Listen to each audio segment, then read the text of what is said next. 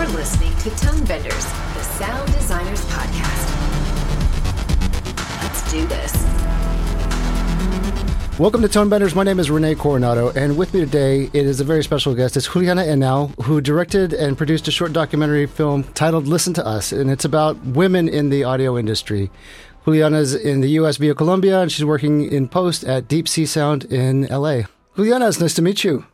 Nice to meet you too. Thank you for having me. Absolutely. So, what I'd like to do is, I'd like to hear a little bit about who you are as an audio engineer, and then we'll get into what the story is of this documentary. So, tell me a little bit about your story as you came to the US from Colombia.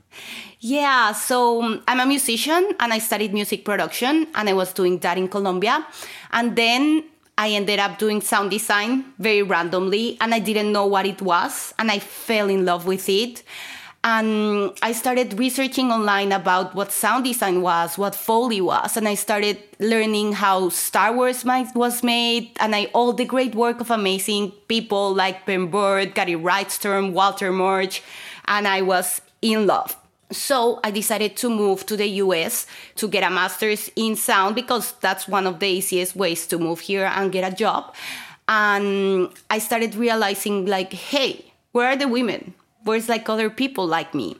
And I started researching about them. And then for my MFA, I had to make a thesis. And my advisor like suggested I made a documentary because he was like, "You're always so interested in this. Why don't you like do a documentary?" And I said, like, "Yeah, why not?"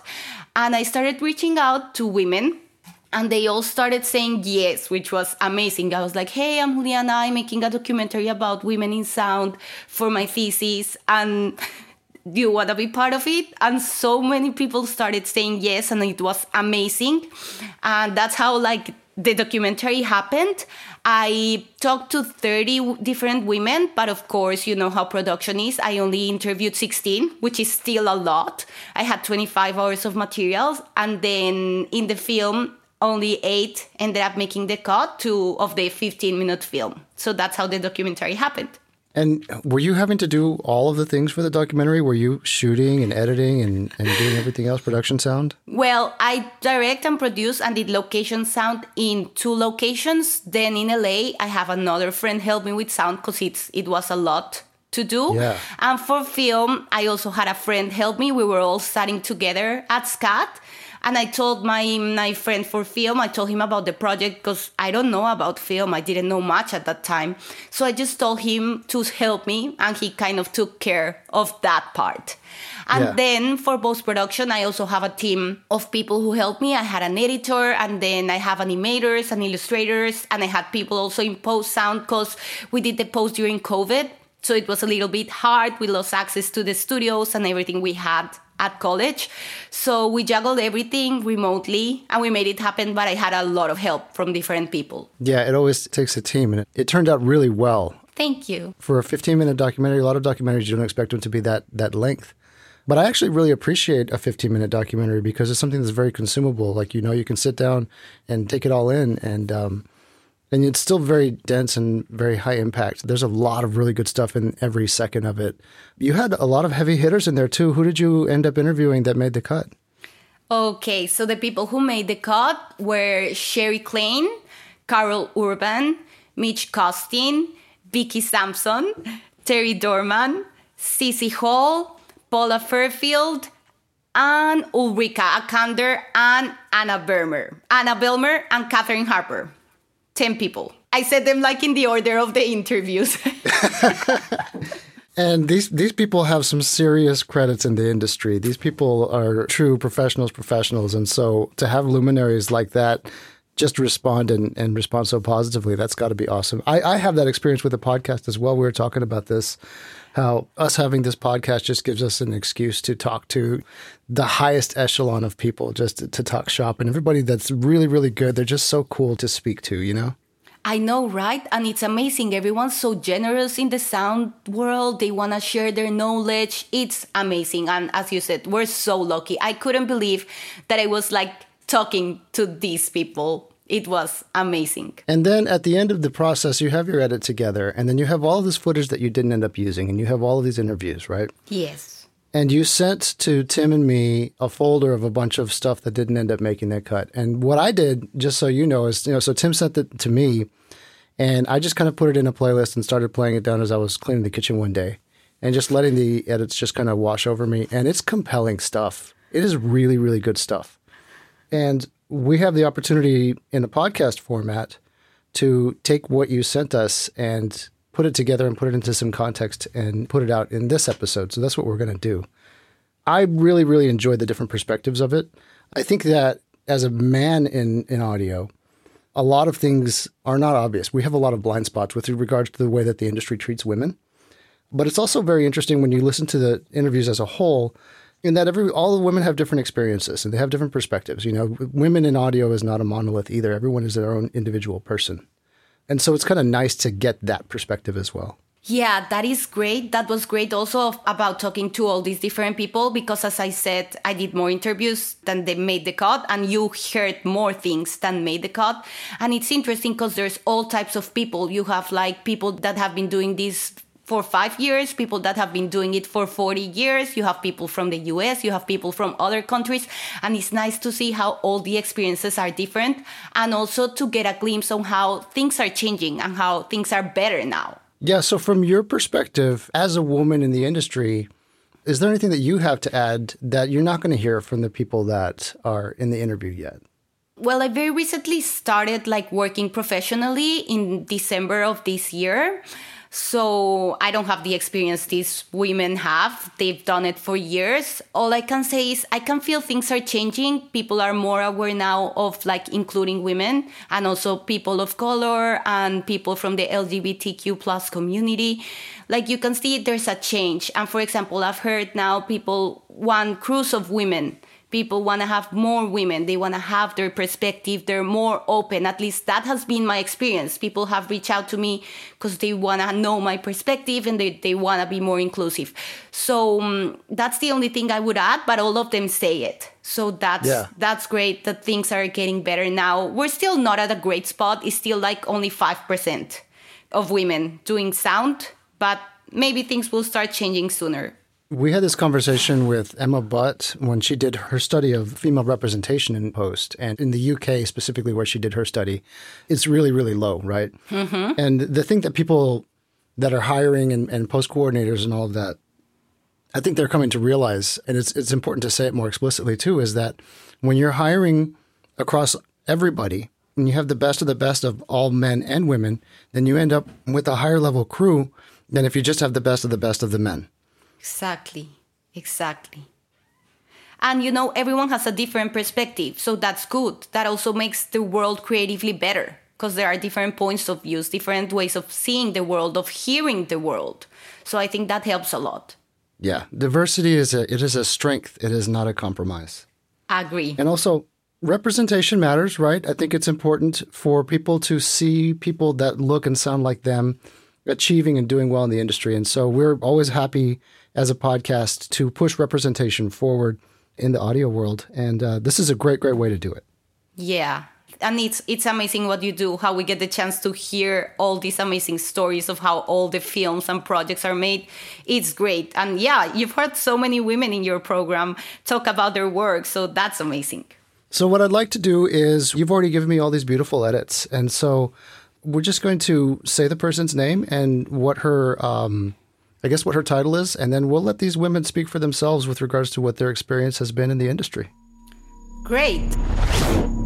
This is Sherry Klein. She's a re recording mixer. She's been working in the industry for many, many years. She works uh, mainly in TV, and she was the first woman mixer in Sony. I went to Berklee. In fact, when I got my letter of acceptance for Berklee, there was a PS at the bottom which said basically that they had no dormitory facilities for women. Even though in all their literature it said first year students must live in the dormitories. So I was a little perplexed when I read that. So I called the number that they said because they said, you know, give a call to such and such office and we'll help you find suitable lodgings. And so I called up and I said, I thought I was supposed to live in the dormitories. And they said, Well, there's only about 40 of you, and there's about 800 guys. So th- that was the year that I went to Berklee. There were very few women. But when I moved to Sony after nine years at EFX, which is also where I did the show 30 something, which was again an ensemble show of heavy dialogue. When I moved to Sony, I took a step back a bunch of years in technology because EFX had gotten digital 24 tracks. They had gotten a Harrison Series 10, which was a fully automated console. But Sony was still on an old Quad 8 board. They were still running, you know, the multi-track machines. Um, they still had cart machines that we were rolling in special effects, sound effects. Um, it was such a step back in technology. I couldn't believe it. And everybody, you know, people go, Why did you do that? I did it because it was a lot. And when you make it onto a lot, that's a big deal. And I knew they were going to upgrade. It was just going to be a couple of years before they did. And eventually they did. But I was their first woman sound uh, re-recording mixer, dialogue mixer. Yeah, I mean, I was, you know, the first woman at Sony for quite some time. And then, but the nice thing was because it worked out well with me, they hired one or two others. So I'll be working with what I've got and we'll put it together and we'll get it into a way that works so that we're ready the next morning to play it down and listen to it. Because you can't really listen to it when you're hearing it. It's taken me a long time to realize that, but when you're hearing something and working on it, you're not actually listening to it. So a lot of things kind of fall by the wayside. So when we sit back and actually listen to what we did the night before with fresh ears the next morning, we hear all kinds of things that we didn't hear before. I might hear all of a sudden a fill is missing, or we might hear a change in the ambience, or we might all of a sudden look up and go, oh, wait, he's outside the door. I have to fix that because I didn't realize he was outside the door when I was mi- when I was mixing it because I was just kind of hearing it. Um, or I want to change a futz. It's not loud enough. Now that the effects are in, I need to. So we'll update everything and get it to a point where we can then play with our um, associate producer who will come in for his playback. Because the on a three day mix, the executive producers come in the next day, and also there's ADR coming in over two or three days, especially on a show like Queen of the South, which I do. So we're getting ADR constantly. So sometimes the morning of the playback for the executives will do it. So as far as the team goes, it's a very gentle balance. Absolutely. There's been um, a tremendous camaraderie uh, amongst the women that are right now there's so many uh, so many more female mixers on dubbing stages dialogue mixers uh, effects mixers and it's not uncommon to see a woman on the dubbing stage. It's become common. And every facility has lots of them lots of us. It's it's very strange. It's like it's it's just become chairs need to be occupied and women now have the capability and the knowledge to do it. And it's been wonderful to see over the years. And there's a lot of camaraderie. I mean as women move up into the dialogue chair i've gotten so many phone calls from women who are moving into the dialogue chair because their effects mixers were you know they were the effects mixer and the the lead mixer got another position or another gig and they they got moved up. And it and it's wonderful i think the industry has totally opened up to having women in the on the console and in the business and in our position the positions that we're in right now i think i think the days of i think the days of people saying wow i've never seen a woman you know mixer before are over and thank goodness. And that's how I always balanced all the intense work and all the, the heavy work of, of everything was to take off and just go travel. Uh, you know, balance that. It's not so much that I, I mean, I have, you know, a lot of times I have weekends off. Sometimes we work through weekends. Um, I have a partner who I've been with for, we, he and I have been together nine years In the past, it's been a little more difficult because I've been in a relationship. When you're a woman, you know, and you're with a guy who doesn't quite know the industry, um, it's difficult to make plans. And sometimes they get very upset when they make plans and you're not available when you think you are. I used to say, don't make plans, don't make concert ticket arrangements because I can't walk out of a session and I don't know if I can finish on time or not. It's not me, it's the producer. If they want to go into overtime, they want to go into overtime. I can't just say, oh, I've got tickets for a concert tonight. Can I leave? Doesn't work like that. A lot of times these days, you know, you can say to your producers, hey, I've got something coming up, you know, at this hour.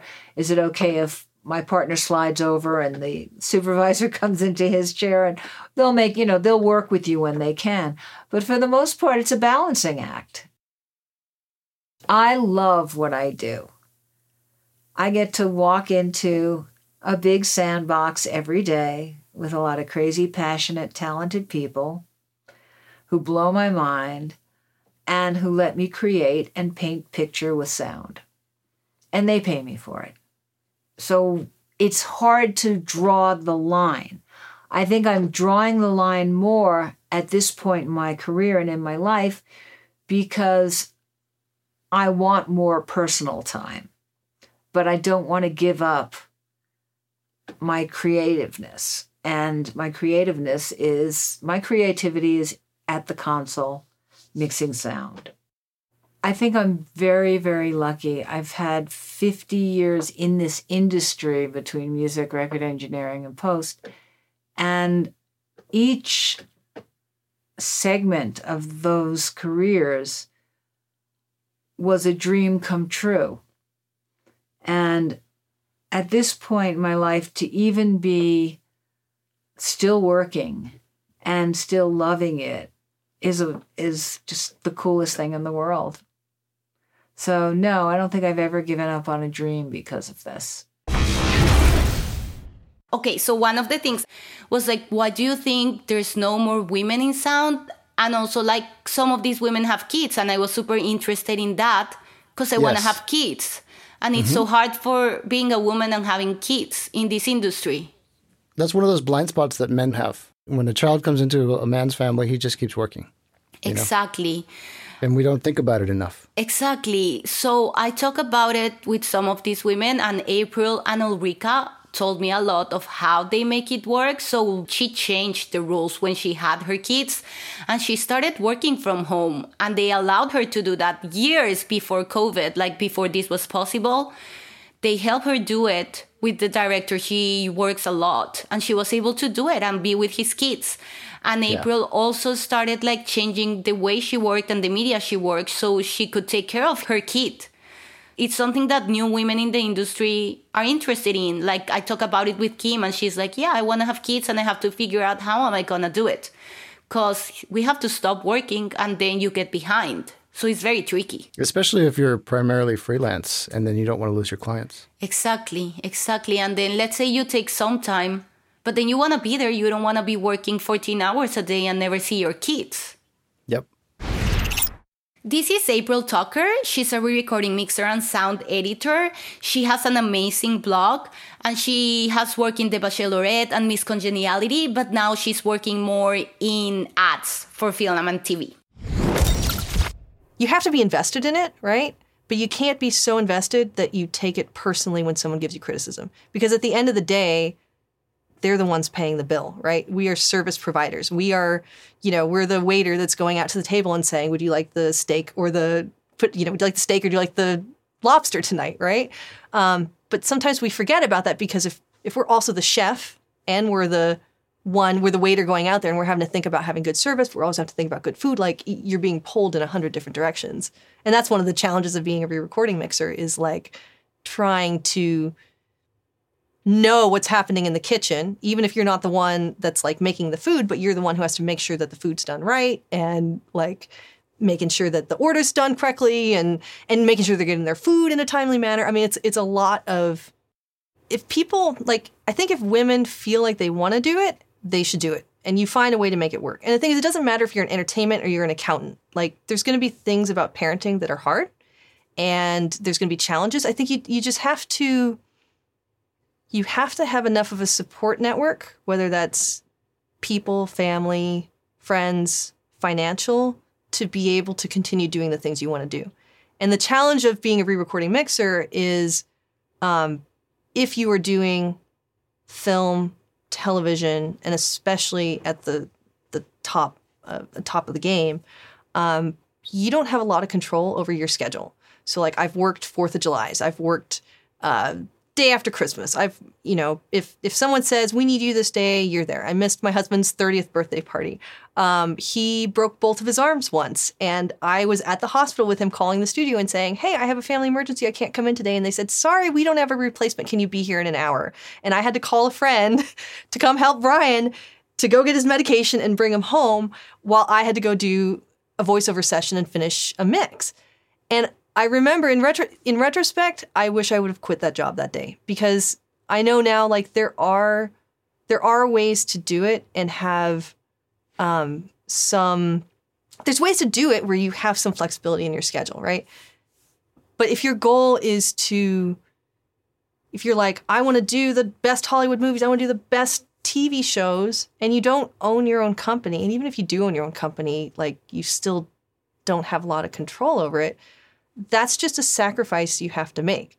So like, um, oh yeah, I was going to mention. So I talked to Onnalee Blank. She has two kids, and I asked her once. I said, "How the hell do you do it?" And she's like, "We have a really good nanny."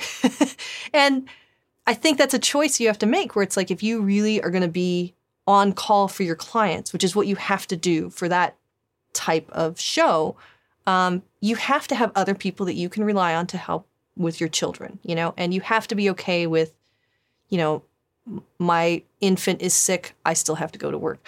They're crying their head off for me, I still have to go to work.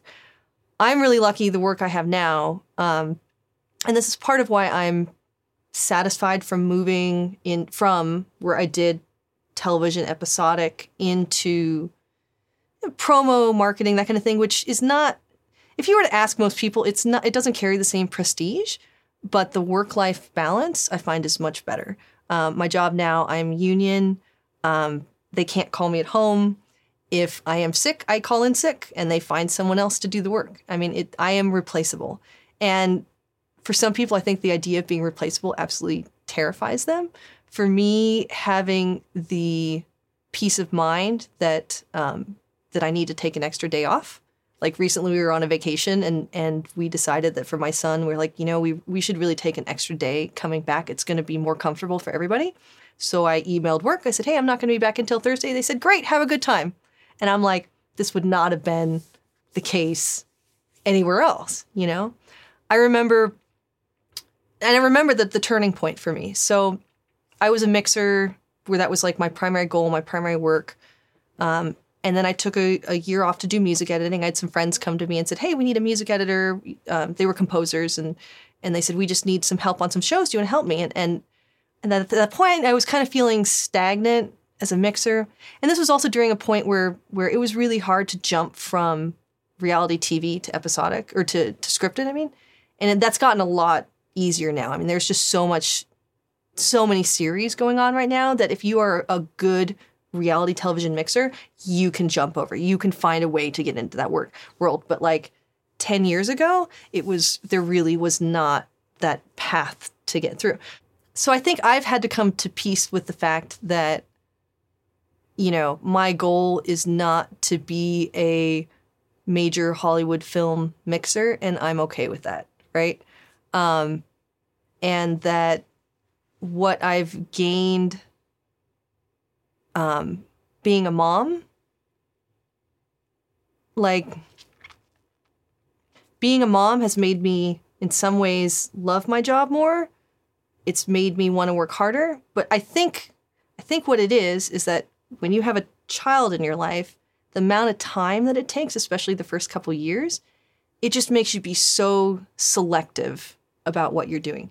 Because it used to be that I'd work you know, I'd work a full time job and then it's like, hey, it's the weekend. What am I going to do? I'm going to go work on a movie. You know what I mean? Like, hey, I'm going to take on this side project. And some of that was just that that chase. You know, it was the who do I get to work with next? Hey, okay, well, you know, or oh, okay, I'll make a little extra money so I can go buy this thing. Like there was always a reason to work more. and then with my son, I don't, on the weekends, I just want to hang out with him, you know? Or if someone comes to me with a project, I really have to stop and evaluate, like, well, you know, am I doing this for money? Is there something creatively fulfilling about it?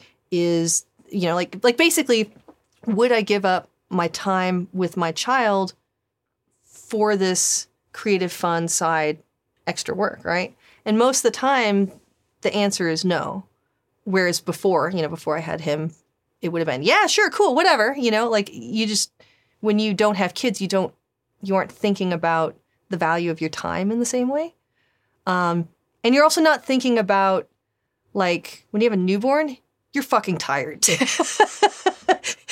like I thought that working a double shift was hard. It is nothing like having a newborn because it's not like you get a day off, right? You just you you are just day after day after day and then it's day after day after day and you're going back to work, right? So I was like with my son and like uh, I was breastfeeding, so I'm like with him every hour and a half, two year, every every hour and a half, two hours.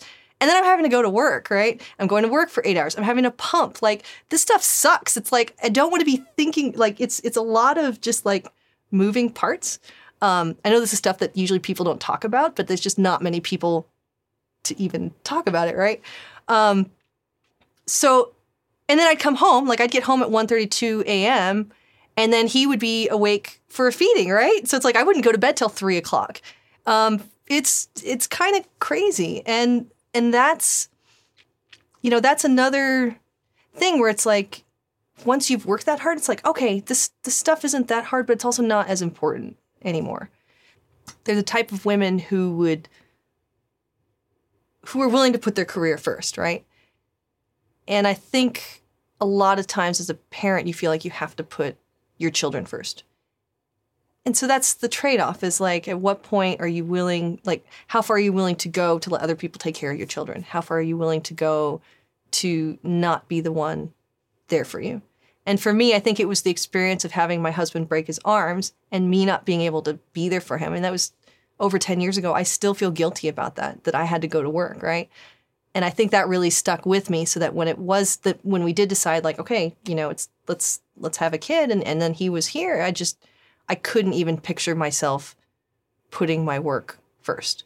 And especially for a lot of us if we are freelance, I'm not freelance anymore, but when I was freelance, like you had to be spending your free time networking and getting to know people. And and it may not necessarily be to go meet other women, right? It might just be, I need to go meet this client. I'm going to go hang out with this old friend for lunch. Like, you know, like we all band together, but we're not like, we're not like a cheerleading team. We're a cheerleading team in the sense that like we support each other, but we're not the type, we're not a sorority. Maybe that's a better way to put it.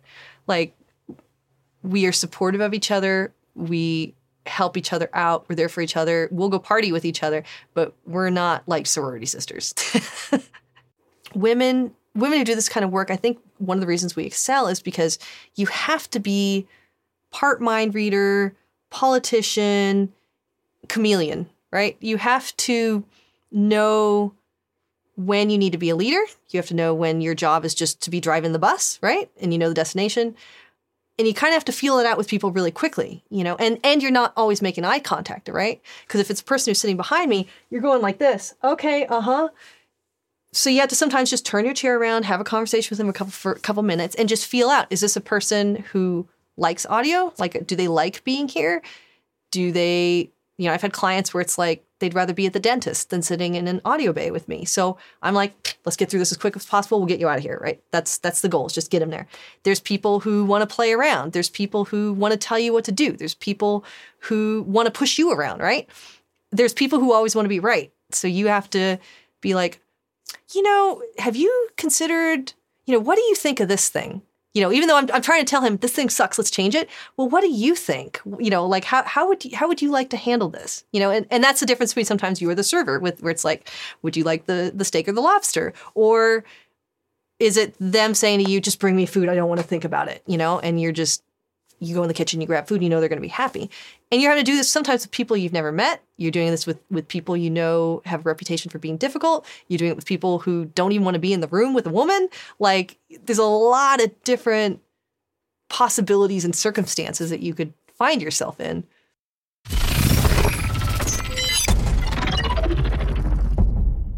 Ah, Paula Fairfield. I love her. She's a rock star. The mother of dragons. Exactly. That's what I told her in my interview. Like, you're like the real mother of the dragons. She knows. Ah, she's amazing. She's also helped me so much. She reached out. This is Paula Fairfield. She's a sound designer. You probably have heard her work. She's the sound designer of Game of Thrones. She has won many Emmy Awards. She also worked in Lost, and she's amazing.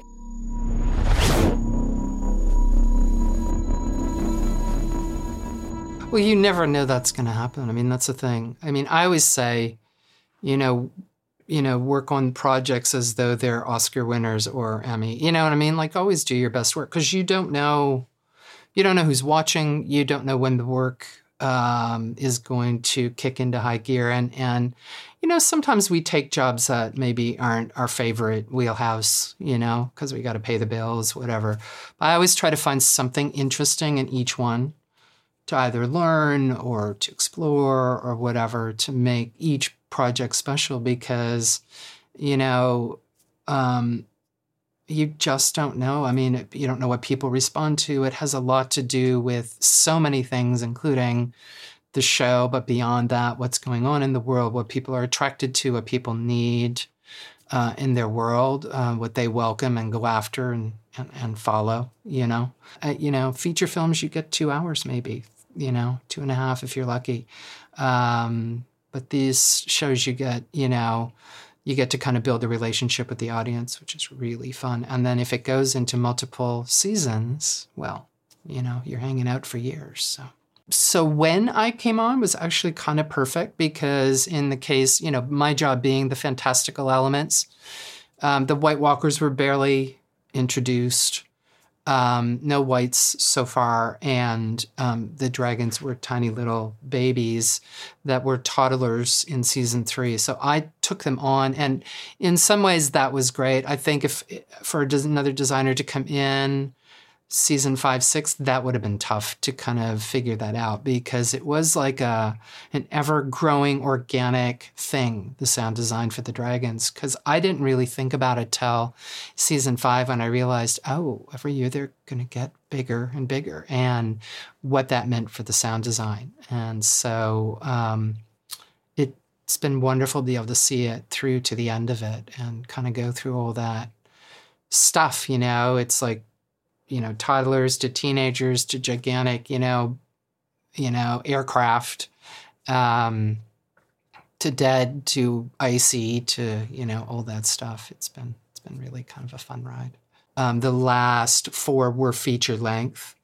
Um, and uh, you know the sheer amount of work in every episode i mean it was nuts. Um, and, you know, if you compare those episodes, which are feature like, to feature films, we still didn't get near what a feature film would get um, for a normal film, let alone a film like that with that much CGI and all that kind of stuff. So, you know, I think it's a testament to, um, you know, from the sound point of view, to the sound team and what we pulled off. And I think part of it had to do with the relationship that grew amongst us over the seasons because we were all together, same team from season three right through to the end. And so by the end, it was, I mean, it was a, I remember looking and thinking about it midway, thinking what a fantastical col- collaboration it was, how everybody just knew their, their, their, their job so well, but helped each other kind of get to the, to the finish line successfully and you know dug in to try to figure out workflows that worked for everybody because uh, what everybody faced on every level was really almost impossible and yet we we somehow did it. But every year i tried to really think about how i could bring my work to the next level not just with the design but with the workflow how i presented work to the stage and passed it on um, what i could contribute to just make it better um, as a show and better in the workflow that we all kind of engage in because it's you know that's filmmaking that's post sound it's um, it's a team sport. So sound design is is one of these things where you can be kind of a little wild and crazy and not necessarily mean to not to to break all the rules as part of the fun of it. Um, dialogue is very, very precise and very, uh, it's beautiful for the people that I know in my world who are good at it. I'm in awe of them. Um, it's a very zen, very focused, very technical at times, um, but not always. I mean, there are other elements that come into play, um, but it's a very precise work. But I also recognize that for this gener- my generation of women who have managed to persevere against all odds, it's really important that we stand up to help encourage and open the door now for young women who are interested because it's still a problem. I mean, that we're still not in great shape in 2019. And given the world that we're all living in, enduring or attempting to endure right now with all the stuff going on, um, it's really necessary. It's necessary for me to go and sit on panels and be up on the stage so that a young woman in the audience, at least one, if not more, look up and go, oh, that could be me too, you know? And that's really important. And, you know, I've also been making a point of reaching out to women filmmakers and um, encouraging and supporting in different ways. Um, and, you know, we need to do that as women for one another. You know, I've, I've said uh, recently, you know, women can get frustrated that they've not been included into the spaces that men are oh, so easily welcomed. But one of the things that we can learn is that, you know, one of the wonderful things that men do for one another is they support one another. And while you know, we can be hypercritical about that. We can also learn from that because one of the things women have not done for one another is support one another. And that comes from a lack of opportunity. So it's like a bunch of ravenous dogs going for a handful of opportunity, but we need to change that. And I think that's I think that's where we're at now, where there's a lot of attention to it and you know both um, cultural diversity and gender diversity are being the doors are getting blown off because enough already you know? But it takes all of us reaching out to one another supporting one another um, and creating opportunity. And um, so yeah i, I see, see a, a, kind of a responsibility in doing that. Um, I also feel like the kind of job I do as a sound designer can be highly technical, and building your own studio is like having command over your tools, your brushes, your canvas, your paints, if you're a painter, um, all of this stuff. I want to know how all this works. I want to be able to take it apart and put it together again in however which way I want so I can create my own workflows and stuff like that has definitely changed how, you know, my evolution as a woman in this industry. But I, I don't want to see or hear another generation go through Me Too moments ever again we've heard enough and that has to change. And now that we're aware that it goes on, it needs to freaking stop. And so that's the other thing. The more we talk about it, the less it can go on, certainly in the light, let alone the shadows.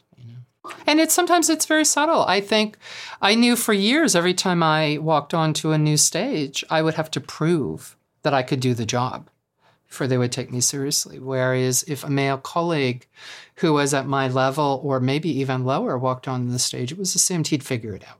We'll help him out. He'll get there. And that is not that those kind of concessions were never made for women. So, you know, I, I said, you know, in the past, they'd look for every reason not to hire women before they would. So, you know, there were lots of things as women, you'd had to be 20 times better. You could never make a mistake. Heaven forbid you know? Meanwhile, you know, dudes make make mistakes all the time. We all do. It's part of human nature. But men are more willing to support a man who fails than a woman. You know, you're not allowed as a woman to fail ever. You know, because the second you do, you lose all respect. And it's crazy. And it's still like that, you know? So it just needs to change. The balance, the balance needs to change, and it is changing. And you know, as we all work together as a community of filmmakers and creators, uh, you know, we. But that's part of it. It's like it's not just sound women. It's, for instance, women who are now directing because it's been a problem. They're getting directing jobs, but they're not hiring women to do the sound.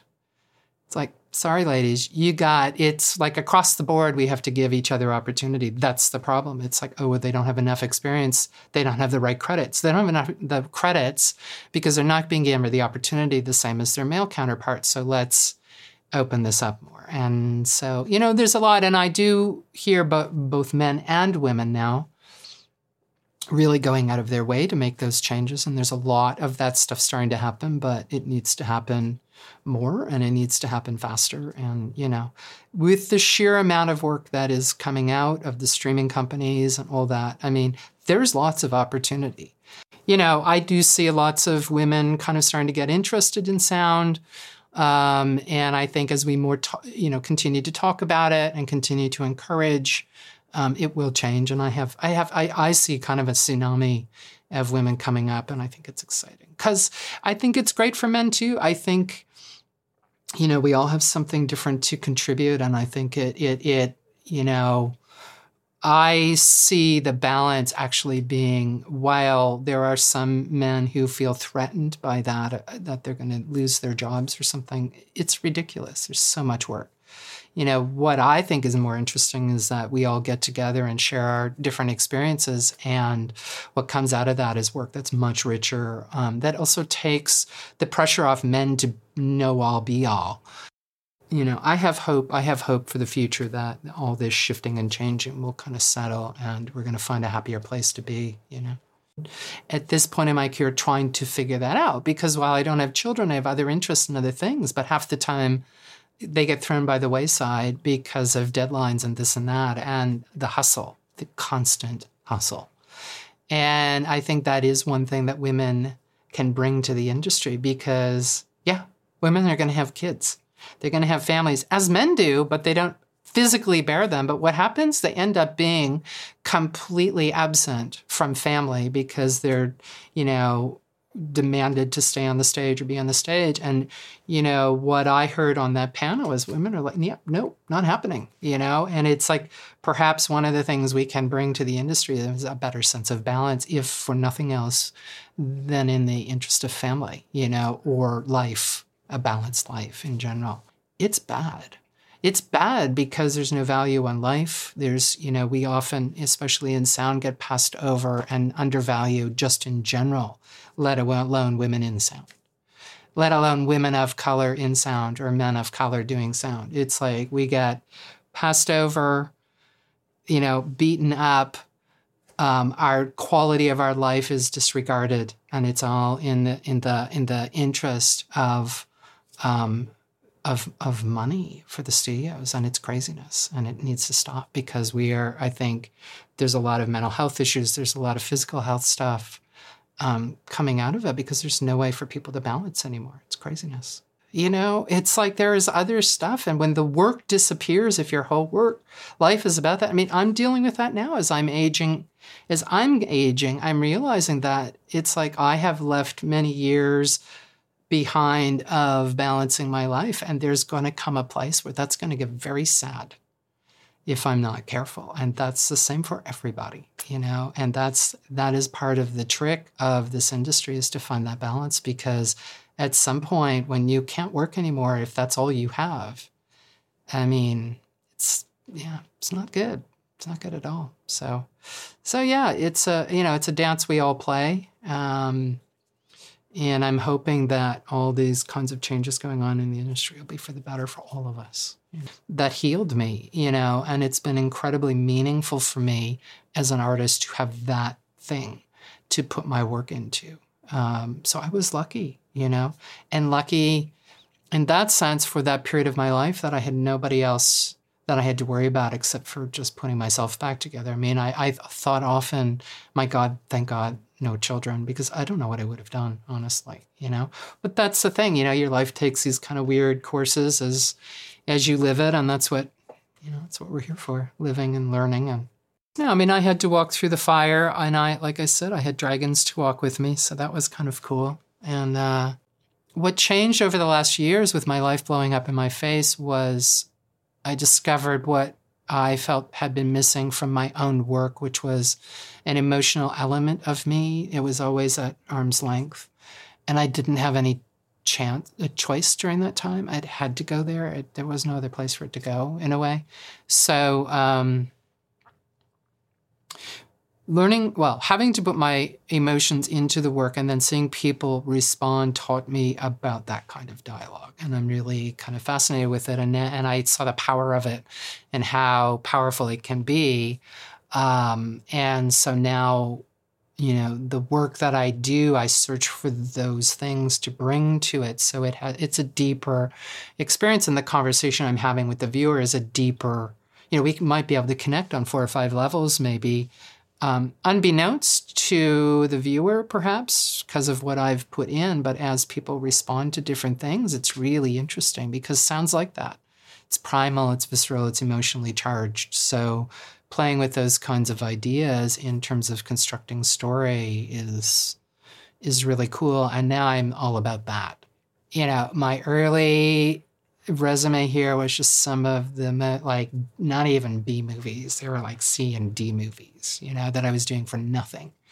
But that's when you're honing your crafts, you know, it's like a lot of bad horror, a lot of nasty, nasty, nasty, nasty creature features. But now I think about that time and look back and think, oh, you know, I did a I did a film. One of the early ones I did was called Blood Surf, aka Krocodylus with a K. And uh, it was about a gigantic, oversized crocodile.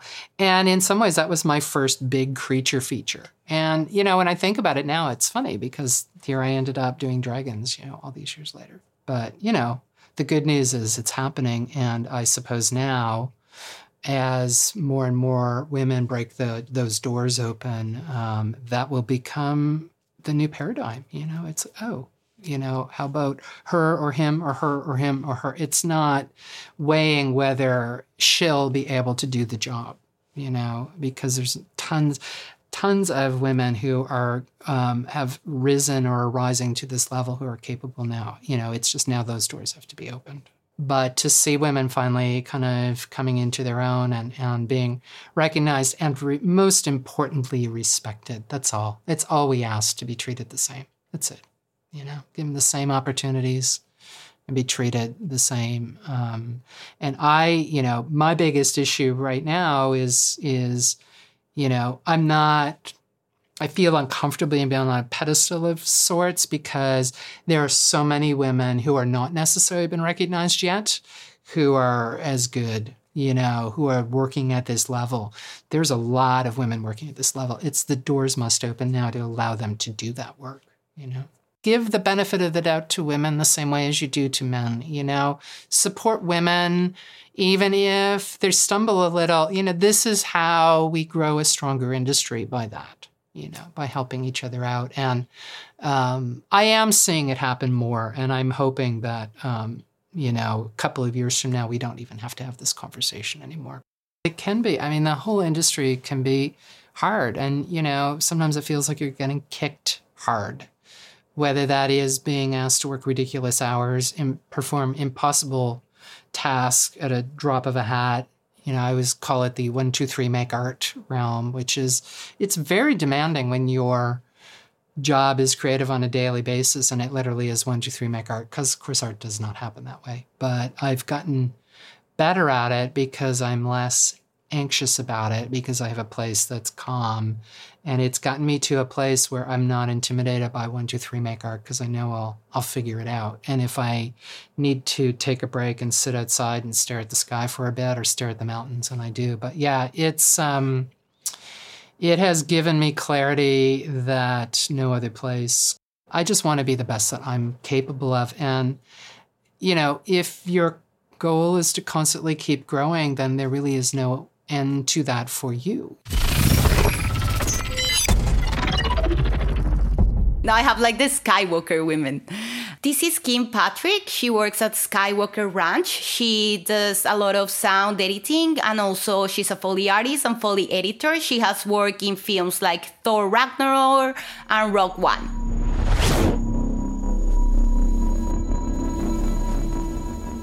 I spent a long time just focusing on my career. At this point, I'm only just starting to be like, okay, I kind of need to have a personal life as well. Like, for me, I just can't have it all be about my job. As much as I love my job and I love coming to work every day, it's like I do, I would like a family and those kinds of things. So I have to consult the other women that work here because, you know, some of them have done it. Like they've done the career and the family, but I think it's really challenging to do that. And I'm starting to get into that point where I'm like, okay, if I want to have kids, what does that mean? What do I have to do career wise? Will I be able to come back after I have kids just because of how the industry works? I feel like once you're in, that's just part of it. Like you have to stay in the industry to stay relevant. so to leave for a certain amount of time to have a child is kind of scary to me because it's like, well, am I going to have to give up all this, all that I've been pursuing all these years? But it, but I really want that as well. Like I want to have both. how do I make it work so I can have both?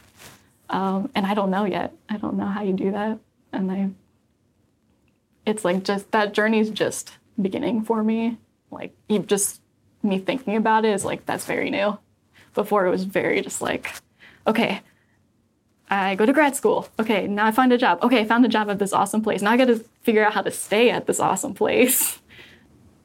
As more women start to progress into leadership roles, I think it will shift.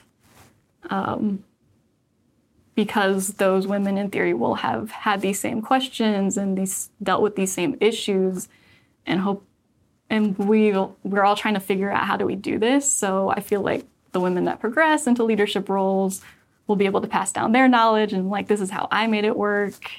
Um, so that's also why it's important to have, you know, women in these types of roles to begin with because of their experiences both on the professional and personal side.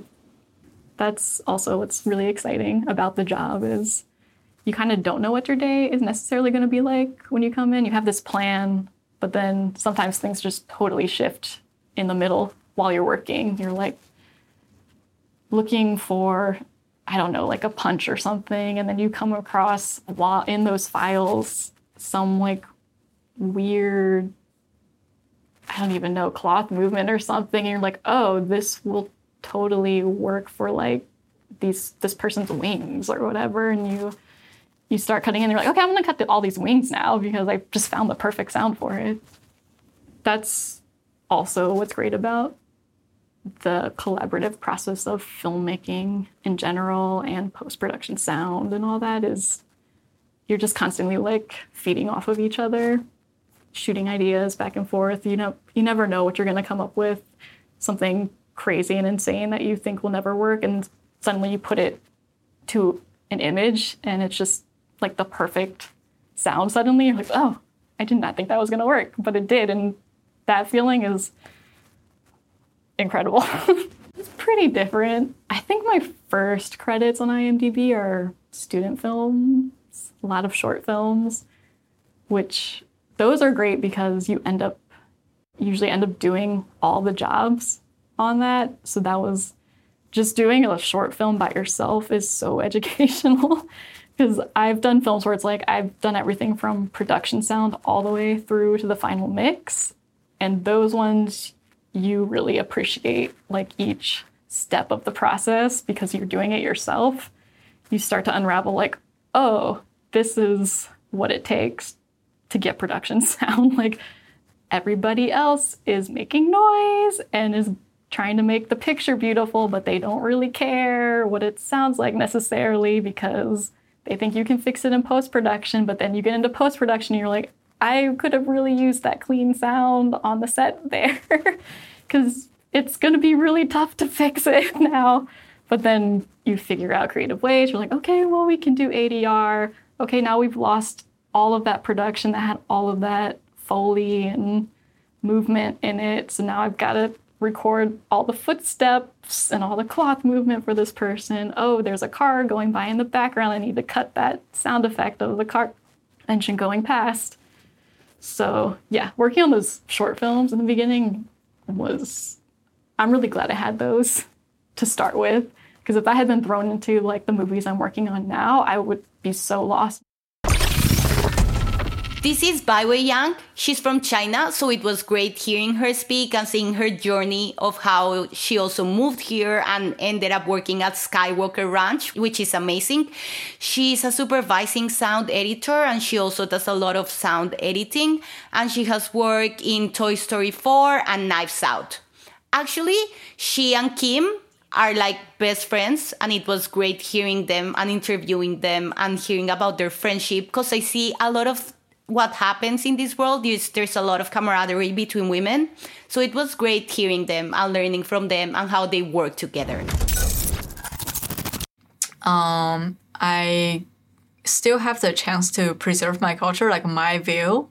And because I got all this chance to work on Chinese films, so I feel like I'm really close to the market, and really close to my culture too. And so, yeah, and it's just a really, it has been a really good experience. And because I could speak the language, so there's um, uh, sometimes, oftentimes with the clients, if it's a Chinese project, oftentimes you know directed by a Chinese director, and then I could you know communicate with them you know in, in Mandarin. So that's been like really special for me. Never really put the gender filter on myself, let the lens on myself, and I oftentimes I just don't even think about like like I'm a woman working in working in this industry because in a way I'm really lucky. I'm out of school and I came here right away, and I got to work on these projects, and then it just started building. So I was like in a way of um, I never experienced any anything negative. Uh, especially I never experienced anything negative towards my gender. So like I always just felt like okay, this is me. I'm a you know whole package. I can i can do sound design. I can i can do some, i can cut sound effects effects. I can record. I, I can i can record. I can do i can be a mixer too. And at the same time i'm female. Like i don't really emphasize that you know i got to be as good as you know someone else. I just have to be me. And then if you if you don't hold that lens if you don't try to hold that lens you just can't be a better to be, be a better you and you can grow into a better, better you too. And uh, just focus on the skills and focus on the story and then just work no matter who you're working with what, what project project you're working on i'd rather be hired as you know some for, because i'm good at my job not like because you're a woman or because you're not a woman like um, but i know it's difficult if you have encountered something that you know that's um, not fair. But as for my personal experience, um, I that never happened to me. So like I, I get to kind of work with a clear mind. When I first started working here, it's a really a dream came true and really loved what I'm doing. So for the first couple of years, I didn't even think about outside life. I'm I just want to be here. Like I just want to like even on weekend i want to work on my stuff i want to record like even i'm at home i'm very exciting time like of in my life and then i was really focused and like didn't even think about like this is what i like it's my hobby and work like i don't want to ever get out and then gradually i realized that um, if you want to have a further like deeper career deeper understanding of the story you kind of have to have a life outside.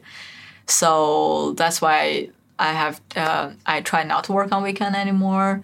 I try to like not to work outside here. Even here is a longer time period of time, but um, I just try to relax and read. If you explore more um, outside the, the the work, I feel like I have a better understanding of what's inside of the film. So in a way that helps. So I felt like I have a balance right now. The work still takes a, a, a lot of time, but a lot of people's work also, you know, take a lot of time. This is like longer hours, um, but at the same time, we don't work um, 365 uh, days throughout the year. So uh, sometimes there's a gap in between uh, projects so that you we could go on vacations, we could go on longer vacations. So that's a really great gift. Cheryl Nardi is uh, one of the uh, really excellent uh, dialogue editor here, and she actually taught me how to cut, how to really cut uh, dialogue, production dialogue, like hand, hand in hand.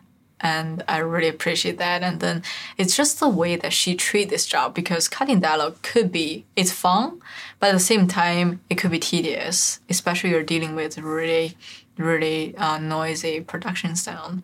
But she it's just the amount of joy that she have she experienced during the cutting, and she could like hand it over to you, and you feel the same joy. And then, you know, she became another role model for me. Like anytime when I cut dialogue, I have to go back and then talk to Cheryl. if you think about this job, it's um, it requires a lot of crafts. It's like you're it's kind of it's an it's an art form, but also it requ- requires a lot of craft. Like you have to kind of polish that over the years and to be able to be good. This is Danielle Dupre. She works at Skywalker Ranch as a re-recording mixer too, and she has worked in WandaVision and Loki. She was super interesting. Uh, she's amazing. She said so many great things. Because she's also an immigrant, so it's interesting to hear her perspective. Documentaries are such a good way for a large amount of people to learn something that is happening in a different part of the world that they really need to know about and have no other real way other than reading the news 24 7. So I like working in documentaries because it kind of it feels like you're contributing a little bit differently than you typically are with like a big budget thing. Um, plus, the workflow is a lot different. You know, it's a lot faster. It's a very, for the most part, a very quick and dirty way of working. So you really need to focus on the story and focus on bringing um, the viewer into the reality of whatever you're talking about. You become really, really close with the people that you work with. Um, some of my closest friends work here. I, w- I met here. My closest I would say the closest thing I have to a sister is another woman who works here. Um, we started around the same time, and um, we've been working together for I think seven years, and we've been best friends for six years. And we just, you know, I watched her go into labor with her second kid and I held her babies when they were hours old and when I went through my first heartbreak in my 20s she was the first person to like I went to and she knew every she said exactly what I needed to hear and we've in many ways gone through so many things together um, not to mention what happens at work you know tough but I think you it's important to have realistic expectations um, it takes a while uh, in industries like this uh, it takes a really long time to work your way up, uh, particularly when it is a male dominated industry. Um, I feel like I've been really lucky. Uh, the last couple years have been really good. Um, and I think that it kind of works to your advantage a little bit being a minority in the situation. Um, it makes you work harder, it makes you tougher and it thickens your skin. And I think that really helped me when I'm started to try and uh, maneuver my career into the next position. Um, it made me realize I have less to lose. I've gone so far and I still have so much farther to go. And why stop now? Everything else has worked out. Keep going, keep going, keep going. Ask the uncomfortable questions, ask for work, ask for the opportunity. And the worst thing that they can do is say no. And if you were to talk to me seven years ago in my early 20s when I first started, yeah, the worst thing they could do is say no, but oh my God, they might say no. but now it's like if they say no, it's fine. Just go ask somebody else and then come back two weeks later and ask again and ask again. uh, I am trying to draw that line. I am trying to I'm trying to have a little bit clearer boundaries of what I take home with me and what I give up for work and what I say no to. Um, and it's hard. It's hard when you care so much. It's hard when you work in a industry that's so competitive and requires a lot from you on a daily basis. my biggest thing that I'm trying to focus on right now is understanding what is the difference between work for work's sake and what is work that will propel my career in a strategic manner. I think that, particularly as a woman, I got so caught up in getting on the ground and getting dirty and taking on a giant workload and proving myself that I can do technically um, complicated projects and creatively um, demanding projects.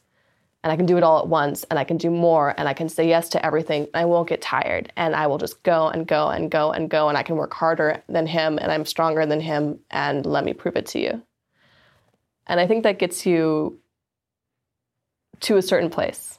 I think that's that was important for me. Not everybody, but important for me. And now I'm realizing that the time has come to be a little bit more strategic. I've made that known to people. I work hard.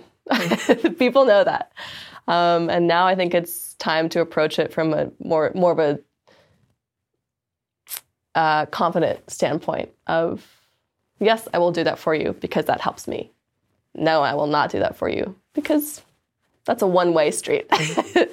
and that's the biggest thing that I'm focusing on now is making time for myself, making time for the people that are important in my life, and really being strategic about the work that I do and making sure that not only that I have time for myself, but the work that I do is for myself. And I think that's something that's really uh, hard for I think a lot of women in an industry like this to understand. Yeah, that's one of the the things I've thought about so much. You know, obviously you get the stereotype of like, you know, oh, women are hard to work with because they're so emotional. You don't know what they're going to do. It's like, well, you work with Pro Tools every day. like, uh, I'm a lot more stable than Pro Tools. This is Karol Urban. Karol is the president of the CAS. She is now working at Formosa. She's a re recording mixer and she has worked in TV shows like Grey's Anatomy. I feel like uh, the thing that I love the most about my job is to analyze the narrative and discover the intent of the creators and the writers and the producers. Um, and that goes beyond the ability to clean a noise or take out a hum or a hiss or a pop or a tick. Um, and it goes beyond um, setting something in a space where it feels comfortable to the viewer. And it has more to do with the subtle inferences um, that sound can make. You know, you, you think you think he's the bad guy. Did you think that? Or did maybe we infer that a little bit and maybe that's why you think that's the bad guy or you know is that the hero gun or the or the killer gun. Might be the same model gun. Guarantee you it sounds a little different. You know, we make all those little inferences and it makes a massive difference in how people perceive narrative. So I do. I feel like I get to psychologically play with sound. Oh gosh. Um, not complaining. Super lucky. But um, yeah, I mean, my call time changes all the time. Uh, my out time is basically when the clients give up because they'll just go sometimes. And when they go, I go. Um, you know, uh, if you need a hard out, meaning you have something to do after work and it's very important, you're going to need to request that ahead of time. Let the clients know days before time. I've had bookings change because they're like, we don't know how far we'll go. And I'm really sorry about your plane. So we're going to have to move to another day because we don't know if we're going to get out on time. Um, that's just the world. Um, uh, you're going to need to work when work is ready to work, not when you are. There's a lot of pushing. Um, it's constantly a game of connect four about whose job can you put here if this one moved there and that one moves six weeks. And so now you have no work but you just told that one to go away because you were booked on this one. And it is it that is the battle of what we do. Um, but each job can be very different and you can really navigate your own career. And that's pretty exciting. So it's really important to me now that i'm 20 years in to make sure that i treat everybody equally, whether they're male, female, you know, ethnicity, religion, et cetera, but to promote in my interactions with everyone um, how important it is to be completely neutral. You know, to take people's values and individualisms as a plus, a perspective, because we're all artists. You know, it will color your art for sure. uh, your perspective, but that's a good thing. I'm not But but you should know. I mean, uh, like Lora Hirschberg has children. Granted, her um, uh, yeah yeah she has children, and then uh, let's see who else. Um, uh, Onnalee Onnalee Blank, uh, who is a, an amazing uh, television and film mixer as well. Uh, she works on Game Game of Thrones. Uh, she has children, two children. Um, like many many of many of us have children. It's not it's not something you have to choose. Some of the real leaders and pioneers in what we're doing in our generation right now, they have children. Yeah, you can do it. You can do it. Yeah. Actually, I just went to go see um, one of mine a couple weeks ago. I really do adore Lora Hirschberg. I think she's fantastic. Um, I I, um, I went to go see her speak. Um, well, I went for a number of reasons, but uh, one of the reasons was to go see her speak at Wham, um, and uh, she always has a very. Um, she's a storyteller, and when she talks about mixing, she talks about the decisions she makes in order to communicate with her audience, and uh, I really like her perspective. Um, so I would absolutely say that I look up to her as a, as a fellow mixer. Uh, Sherry too. Sherry is is a giant. People, even people who work with Sherry today, have no clue how that woman has been able to navigate the, her, through her life and just master one thing after another. She is a true boss, and it is it's pretty awesome. Sherry is definitely. I can't believe that now I get to call her a close friend and truly know her as a person uh, and and have like it doesn't matter what she does. I, adore her, um, but yeah, she's totally a role model. But yeah, there, there's there actually are so many wonderful, wonderful role models. Really, like just incredible. Yeah, there's just incredible artists. It's like when I was saying when, we, when I was watching that Making Waves film, I did. I broke down into tears, and I thought to myself, "Oh my gosh, these people are. I know these people. They're my community. They're like my extended sound family. You know, they're my neighbors." They're people I work with. They're people I call up and go, What the heck do you do when you get this? You know? Like I said, they're who I get a quote for earthquake insurance from. Like, who did you get your earthquake insurance from? Like, we have these type of relationships, and they're giants. They're wonderful. I, I get to work with my heroes, and and being the president of the Cinema Audio Society might be one of the greatest honors of my entire life. Um, well, have been seeing. well, a lot of editorial, and I will say that yes, I work with a lot of women here in editorial. Yes, I've had women supervisors. Um, I've had uh, the female ADR mixers. Um, sorry, I've had uh, women supervisors. I've had yeah. Um, I, I have worked with a lot of women here in the sense that uh, a lot of editorial, um, a lot of uh, supervisors, a lot of dialogue editors, um, less sound effects editors for some reason, but I do know many that are badass. Um, a lot of uh, music editors. So editorial, sound editorial, uh, seems to have a, a, much better balance than mixing for whatever reason. Um, but there's also a lot less mixers on every project than there are editorial. So you know, yeah. I mean, when I came to LA, I wanted. I think I was really looking around and seeing maybe six or nine, maybe maybe six women that were really players. They were working a lot on, on very diverse material and on high end narrative content. Um, and now, I mean, uh, and the women I know that are doing it are killing. Like they can manage, they multitask super well. Like they're powerhouses. Yeah. They're always on a lot of stuff and they're always in demand. I think you uh, develop people skills uh, as well as technical skills. Uh, and I think that's, yeah, that's right. People skills and technical skills. And um, you have to really like stories and, and be able to deconstruct them and observe how they work. And those things together, yeah.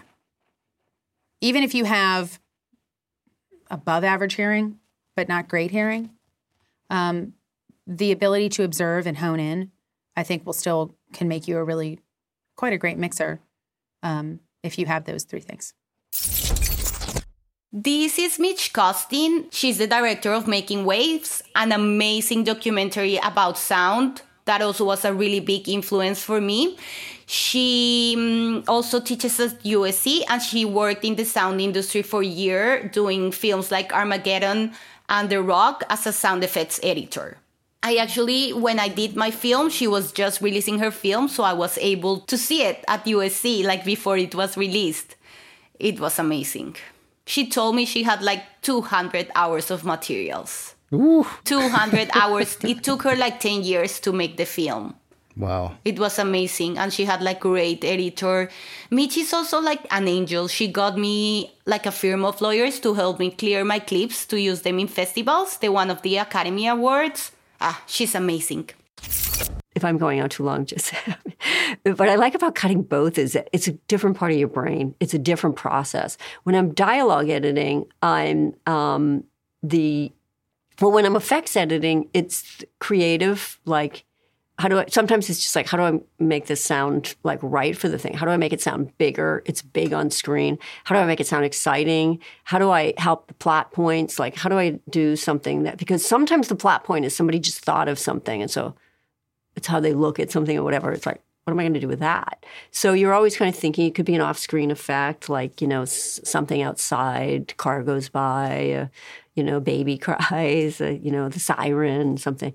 But and then it's always like how do i make it thinking about frequencies? And so it's really kind of fun. What am i going to do this to make it sound bigger or smaller or quieter or louder or scarier or but in dialogue the creativity comes in problem solving because you just want them to sound natural and if somebody stepped on somebody's line and you're missing an S, you just go and you grab an S and you put it on. And it's very detailed work, um, but uh, so satisfying, you know, because you just want that performance and you want to maintain that original performance. So I would do anything to not to put anything against ADR. ADR is lovely and wonderful, especially at the professional level. At a student level, it's really hard to do because ADR, it's like if you have to match the original production, the variables, like even just now here, what is my voice? This is a pretty dead room. It's a mix room. Uh, so, so there's not a lot of reflection, but there's still reflection off the chairs and off. How do you get it to sound the same? And also when they come back, it's like, is the actor in the same, like, think of the energy that I have right now, you know? And or am I in the same, so am I, am I in the same pitch? Am I in the same frequency range? And it's like, the variables in ADR are so difficult. So I would go to great lengths to steal stuff from uh, other takes and get them to sound like the one that the director chose. You always want to give the director what they wanted. So if I never, uh, far be it from me to choose a take, uh, I would always put. If I did an alternate, I'd let them know this is an alternate if the original doesn't work. But I would try to always make the original work and that's really fun you know that the fun in that is yeah the it's like creative problem solving so making waves the art of cinematic sound is a documentary that uh, that um, i produced and directed i have two producing partners who were with me all the way Bobette Buster and karen um, johnson and then we have an amazing editor uh, david uh, J. Turner, who was a student of mine when we started, because we started nine years ago. And what took so long was that we had we ended up doing 90 interviews and we almost have 200 hours worth of material because as we started to look at the history of sound eh, or just like look at what's out there, there wasn't very much even in the you know the Herrick Library and libraries and things. We couldn't even find pictures of the sound process. We could we could find it for editing more, and so there just wasn't much there. But my I always wanted to. That's why I'm so passionate about teaching students and young filmmakers, but I wanted people to understand and so get more than just kind of get it out to the world about how hard people work, you know, behind the scenes and below the line, so to speak. And also, but particularly about sound, because I love that it brings awareness to their sense of hearing and listening, and and um, so and also brings uh, awareness to these people who do it. Um, and then also we have people like well, Pat Jackson, and she was she was an editor on um, Apocalypse Now. So and she always kind of supervised uh, um, Walter Murch's films that he edited. And um, so she's great. And then, you know, a lot of great women. Lora Hirschberg, who's the first woman to win um, a Sound Academy Award for mixing. And um, she's on there and she talks about what, influenced her, which was um, uh, Nashville. So the, and and that was like Jim Webb was recording um, uh, for Robert Altman, and he Jim Webb also went to school here. He did multi-track because he was really recording music. And so he knew how to do like eight track. So he figured out how to do multi track so that everybody was mic'd. And then, you know, so that was new. And, and that kind of opened Lora Hirschberg's ears. And um, so yeah, it's like, and then Cece Hall, who I actually worked for, was uh, supervising sound editor with George Watters, and she's in the film, and she talks about uh, editing um, the the jets for Top Gun, and um, they had just won. They they won the sound. They won the Academy Award for um, uh, Hunt for Red Hunt for Red October. Yeah. And um, so, you know, so she's in it. So it's really fun. And then, like Bobbi Banks, who is someone that I worked with, um, she was ADR editor and supervisor. And so she talks about Selma and other films that, you know, she worked on, um, A League of Their Own, which is really fun. And it's just about people talking about what they do. So the first like hour is about the kind of the history and how things you know came about. And i feel like instead of giving up things no i had the most amazing life because of it and it gave me freedom. So i would work. I do remember thinking sometimes we'd be on these shows and literally if you um, if you worked seven days, you know, and then it, it, would go into, you know, time and a half on Saturdays and then double time. But we were like on golden time. It's like four times. It's like if you don't come if back, if you come back shorter than like eight, eight, whatever the turnaround time was, I don't know if it was eight hours. And sometimes we were like that on crazy shows. And you would be like, it's not worth the money, you know, but it was nice to have that money.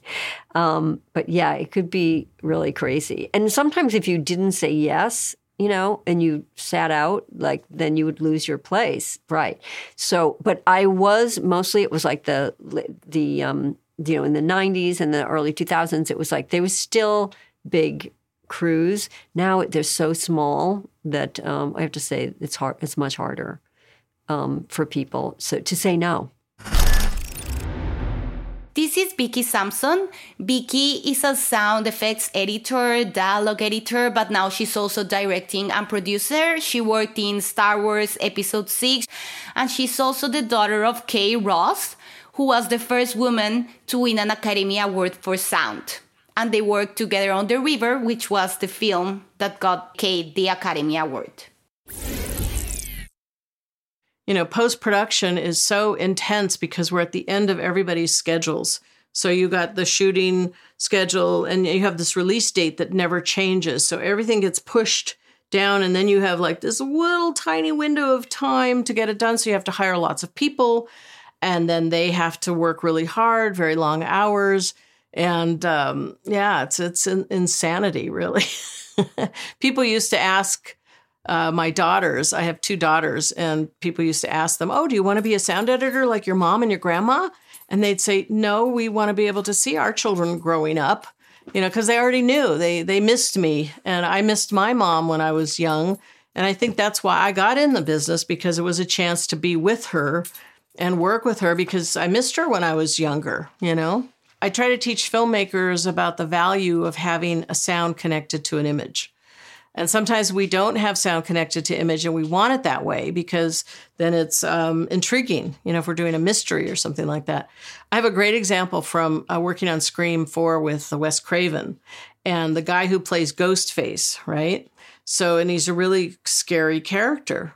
So we were going to ADR him, which means we replace the actor's voice on a, in a sound stage. For those of you who don't know what ADR is, automated dialogue replacement, and um, so he came in to do it. The, uh, Roger Jackson is his name.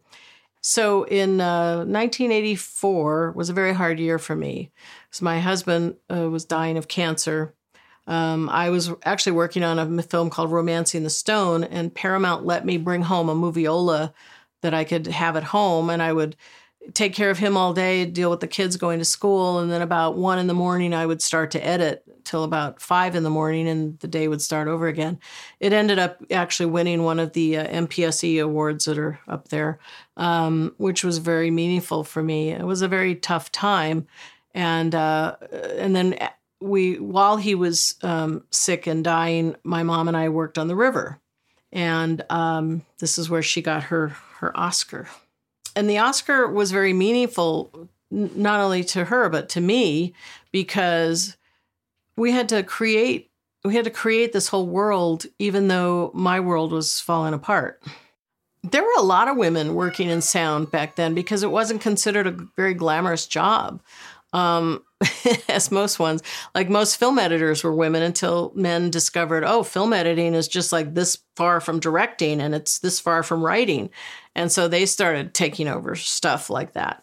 So um, there was a lot of us women back then. I, I'm not seeing as many now. I mean, you're interviewing many of them that I've worked with over the years, Teri Dorman and Cece Hall and many, many people. Um, and I'm not sure why that is. I think it has to do with the balance of work and family because it's a very challenging job to hold if you have a partner, if you have children, if you have pets. when I when I teach, I warn the women students, which are very few and far between, who are interested in sound. Um, you know, it's it's a tough job to do because you have to really devote yourself twenty four seven to it, and it makes it very hard to get away. And and it it it sells into that whole thing about um, oh, don't hire women because either they're going to get pregnant, have babies, or they're going to leave the career or something like that. So I think that's why there's a lot of career women in sound who don't have children, which is sad because I mean, maybe they wanted children, maybe they didn't want children. You know, maybe they wanted to devote their lives to their careers, which is which is fine. Um, but it's like Katharine Hepburn always said, you know, men and women should live next door to each other and visit every now and then. But um, yeah, for for us in post production, because like I said, we're so squeezed at the very end. We sometimes work seven days a week, 15 hours a day, and then we still have to drive home and back again.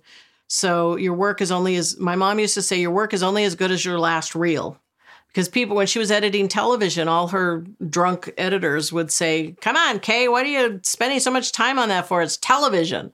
And she's like well if i don't do a good job here how am i ever going to get to work on a feature? And that was her work ethic. So i have that work ethic. I cannot if you pay me nothing or you pay me a million dollars my work is going to be the same because i care about what i do and i want to make the movie sound as good as it can be without distractions. Um, i think technology has changed the way we all relate to each other on a film crew uh, in post production. You know, we used to be very cozy together.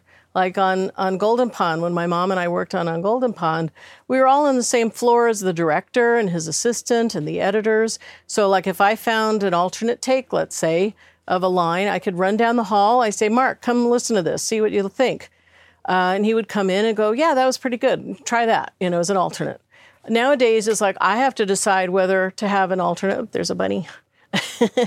um, I have to decide whether there's an alternate uh, and put it in, in my session on alternate tracks because you never want to mess with what the film editor has chosen. And that's really important because if they think you're cheating a line in because you think it sounds better, they're listening to performance. And if you cheat a line in without telling them, how are they going to trust you?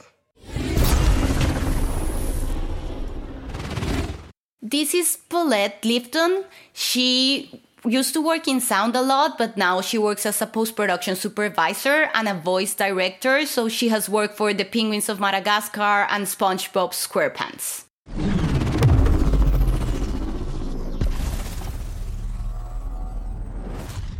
Well, I think how I deal with them now is very different than 10 years ago and very different than 20 years ago. I used to fight fire with fire, and now I fight fire with a little tiny fire and maybe a candy bar. like I, I, I think I just manage it differently, and I just make sure that I um, protect myself and and find a way of um, showing, you know, my com- my commitment to what I'm doing. And I think that and being and be willing to lose a client. Like this is how we work, and if this doesn't work for you, I totally understand. And I wish you a lot of luck with your project. But I, I, I rarely ever turn work down. But um, you just have to be firm and stay true to your to who you are as a person and not let them drag you down. I think that's the most important thing. Well, the approach to the project is really to know the creators, the director, the producer, and what their expectations are. That's my main objective is to get inside like the head and of them and then to have the people on my team that are able to do the same thing and and and have a team of people that gel well with the with the client. So I think that's really pretty much it. I mean, it's when you've done it so many times, it's it's really and there's so many talented people in this town. It's really about personality, I think in the end, and the people that you know. You know, there's a lot of people who are very talented in this town. So just we're all and we're all, you know, trying to get the same work. But it's a really supportive team. I'm I'm on the board of the MPSE, which I've been on for quite a number of years.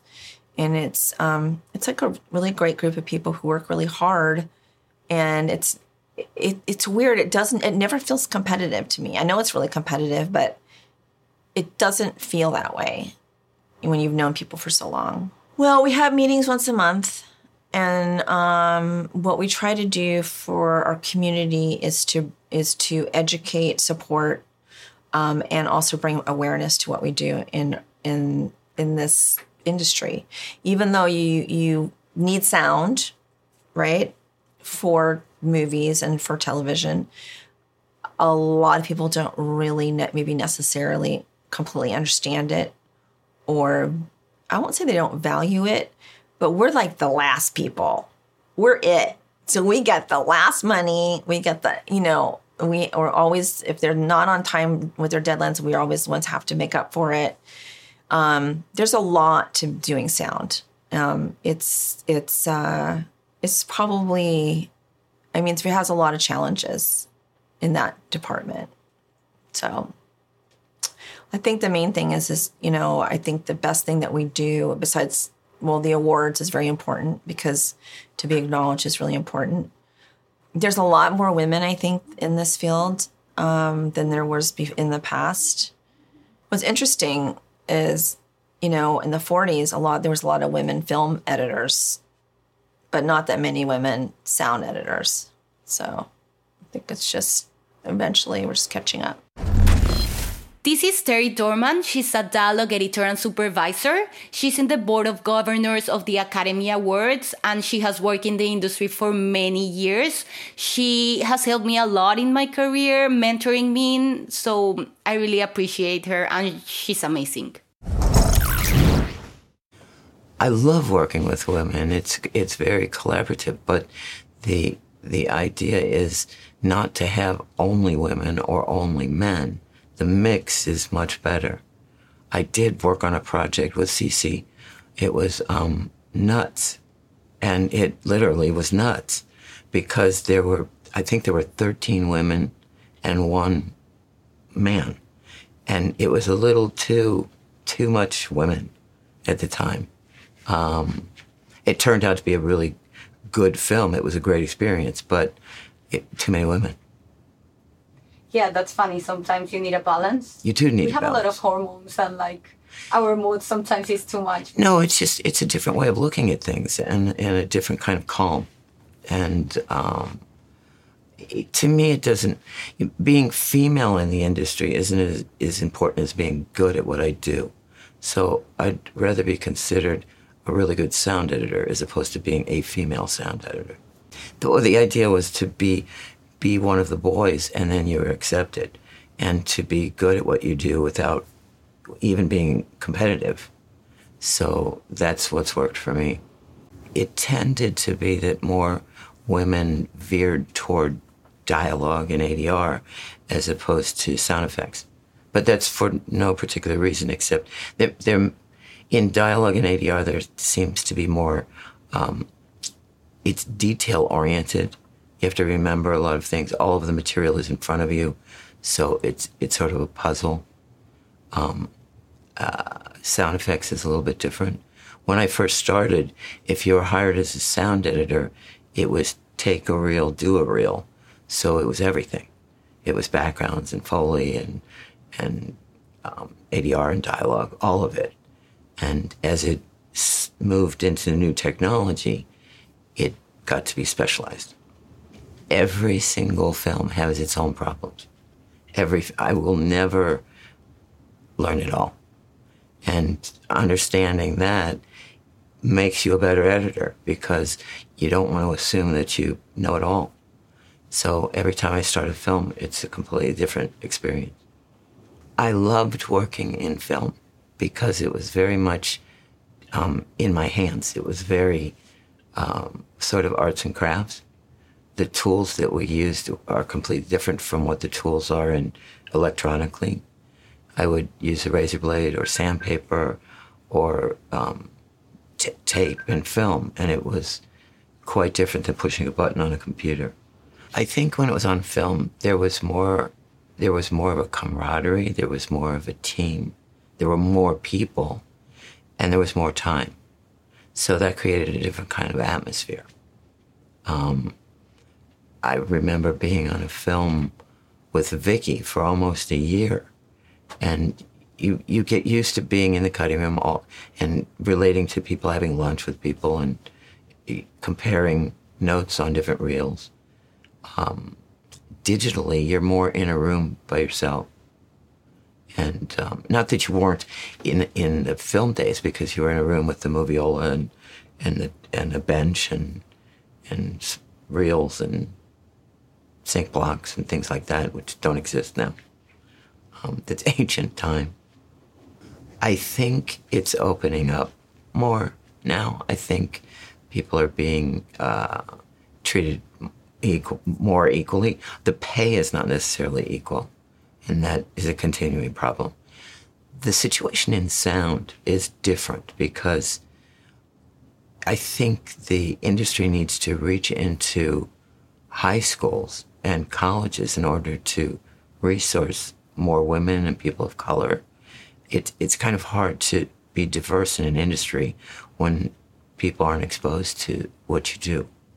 So I don't I don't know academically what's being taught in the universities and how much detail is being given to sound.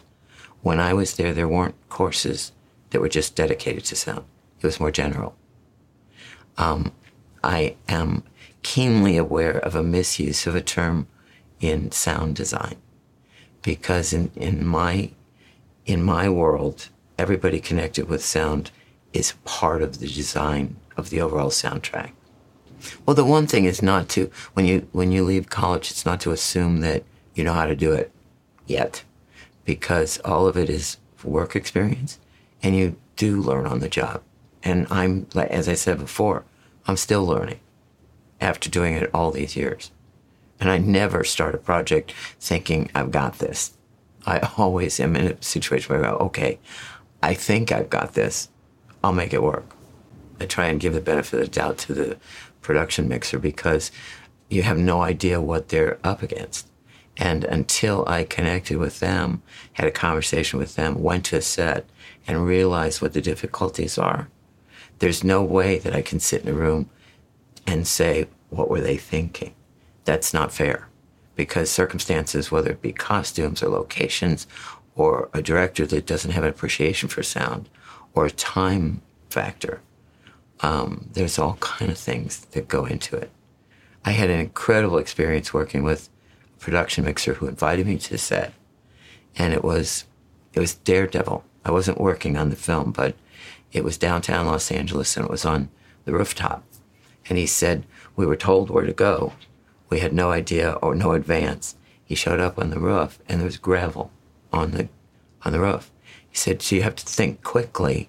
He had to put pieces of carpet on the bottom of their feet so that they wouldn't touch the gravel.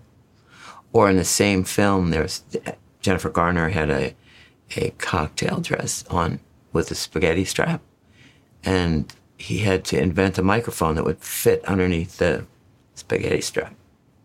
So there's all kind of things that go on in, in sound that people don't know about.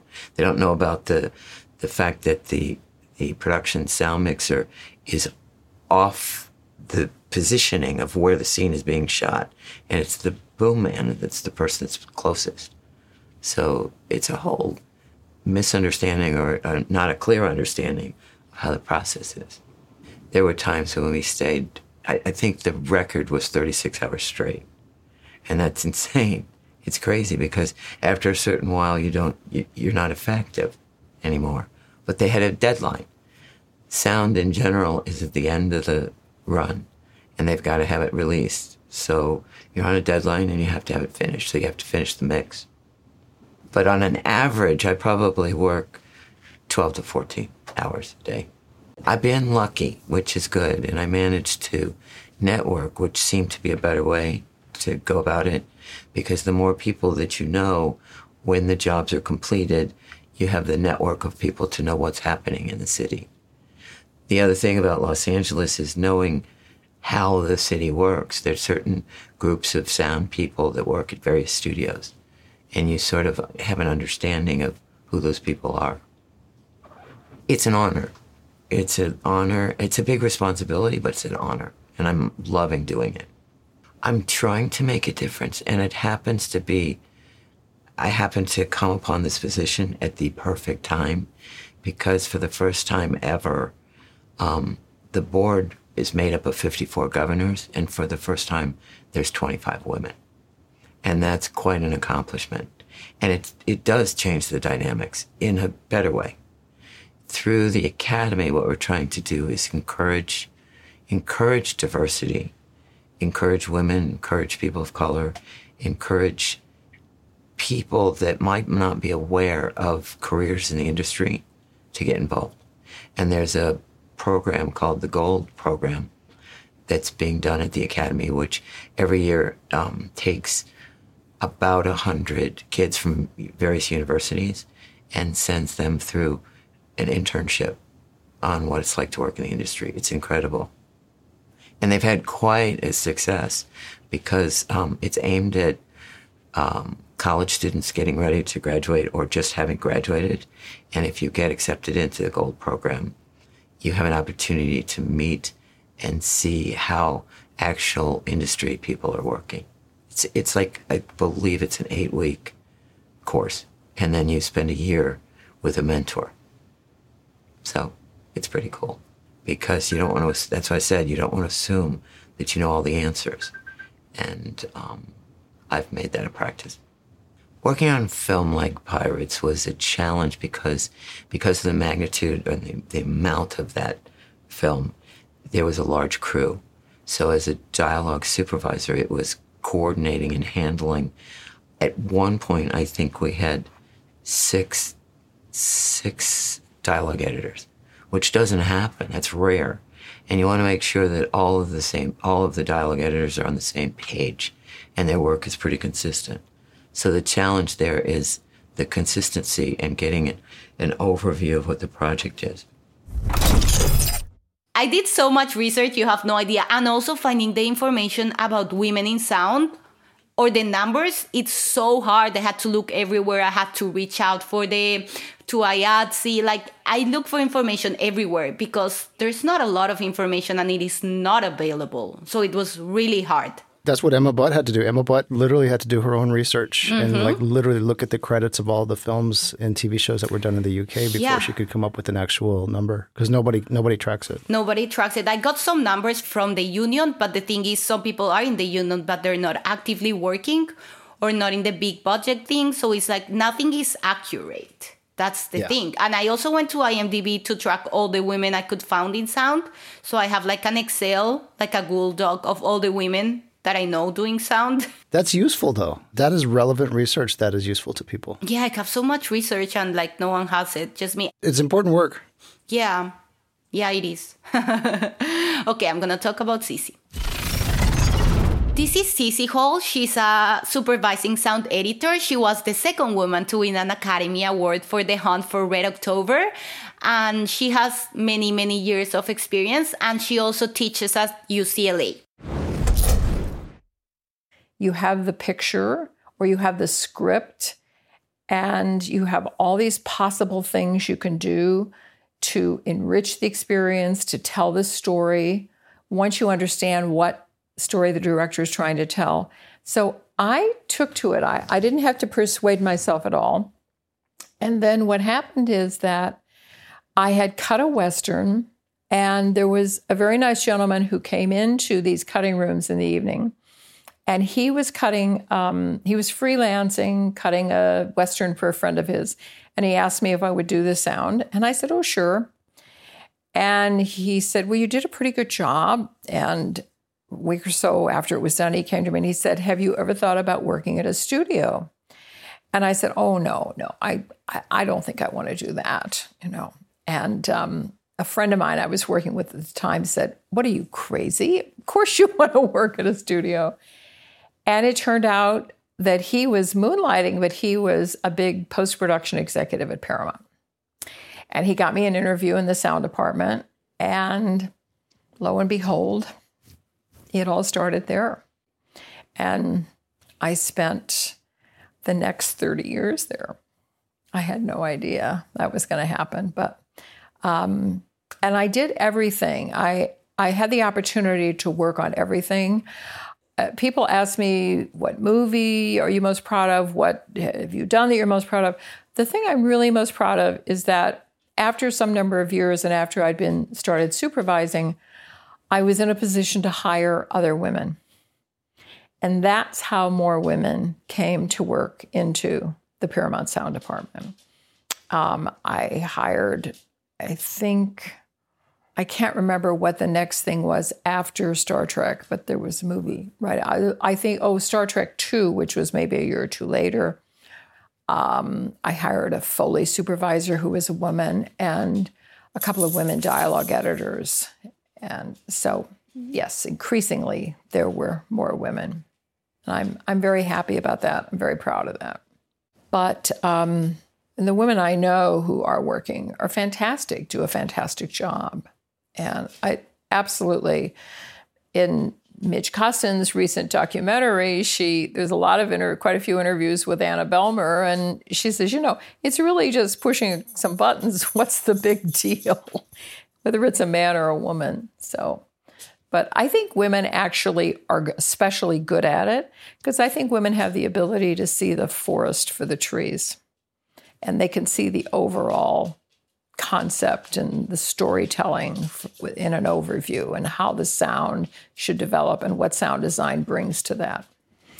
Um, it actually was my favorite scene in the movie, just from the sound design standpoint, um, because it was uh, it had to be exciting um, and it had to be tense and and obviously it was fearful.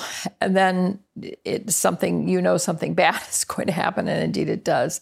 So john Fasal had gone with me to record all the jets. We spent a week at miramar which is in san diego the naval base and then another week in nellis air force base in um, las vegas right outside of las vegas. And john did a lot of the computerized uh, sound design and and uh, was great. But I worked on that scene for a long time, and I just it was a favorite because I thought it had great impact. And this was early on. This was 85, 86. So um, we didn't have quite uh, they hadn't quite perfected 5.1, much less 7.1 or Atmos. So we spent a lot of time. We had a great effects mixer, Kevin O'Connell. So we spent a lot of time panning the different movements of the plane as it was spinning. So it would you'd really get a sense of it going all around the theater. So it was great. It I think people have a much more sort of egalitarian view. I think they think of people just being competent and good at what they're doing. And I do think that some things still fall into certain categories in the same way that um,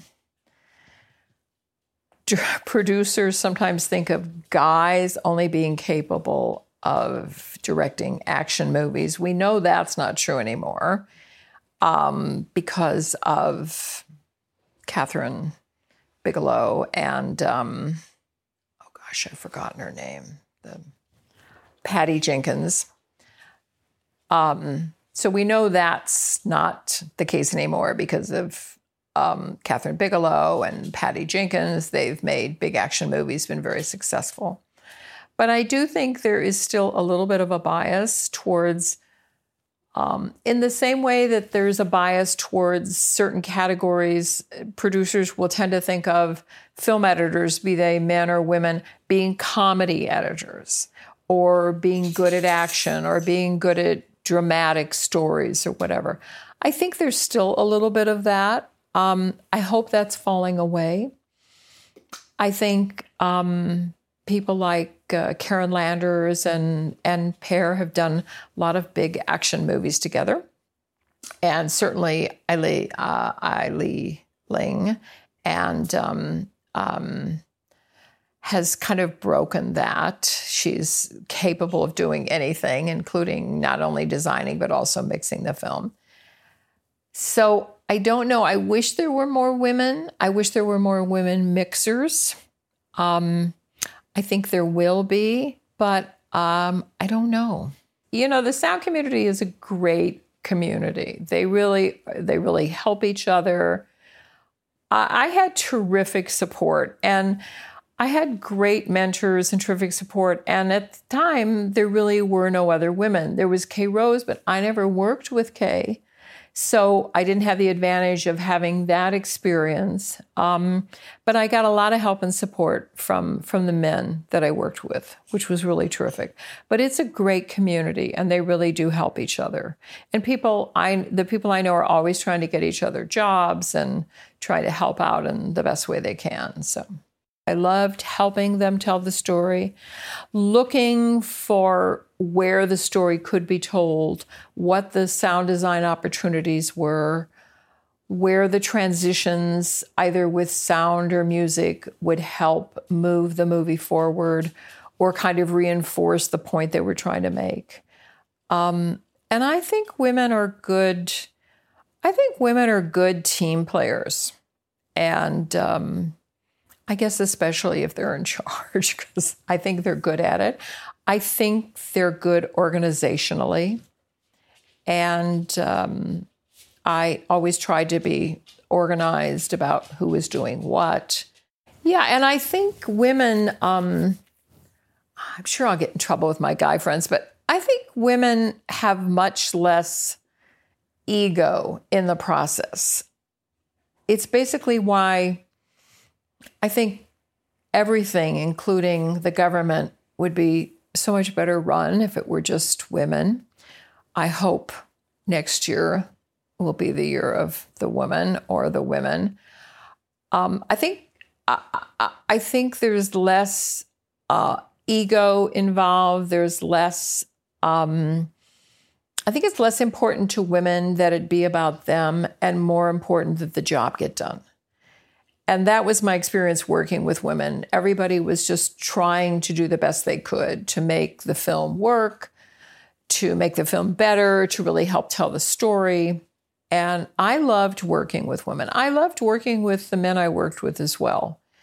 Eh, because most of the picture editors were were men. Sometimes there was a woman and that was great. But um, I think women just want to get the job done, want to do the best that can be done. And I think I do. I think they have the ability creatively to look at the larger picture and to see it, the whole concept, and not get tied up in the minutia. Although there's plenty of minutia that's important, but um, I think women are just very well organized and very creative, and are just concerned about what the results are creatively and not who did what and who gets credit. When we started, we both cut everything. I cut dialogue, I cut Foley. We walked our own Foley. I used to walk a lot of my own Foley, and then I would walk because I had shoes and high heels, and I would wind up walking Foley for other guys working on their pictures. And I always loved it. It was fun to do. Hard, but fun to do. Um, and then one thing led to another, and we just said, well, you know, we have this crew, and so we should really be the supervisors. And there never was a big, you know, it's not as if we were working for some big corporation and we had to go sort of hat in hand and say, well, now we want to be promoted to supervisor. It just kind of naturally happened. And a lot of it had to do with the fact that this is 20, 30, I started doing this 40 years ago. Sound and the whole concept of sound design was not taken so seriously it wasn't so competitive. There weren't so many people trying to get the same job. So it was a very different culture at the time. And it was a little bit easier to be flexible and a little bit easier to have that kind of mobility. I don't think the technology has affected how movies are made so much. Yes, it's affected how they're made because they it, there's a whole lot of technical advance, but I think the creative process hasn't really changed. You still need to sit and think about it.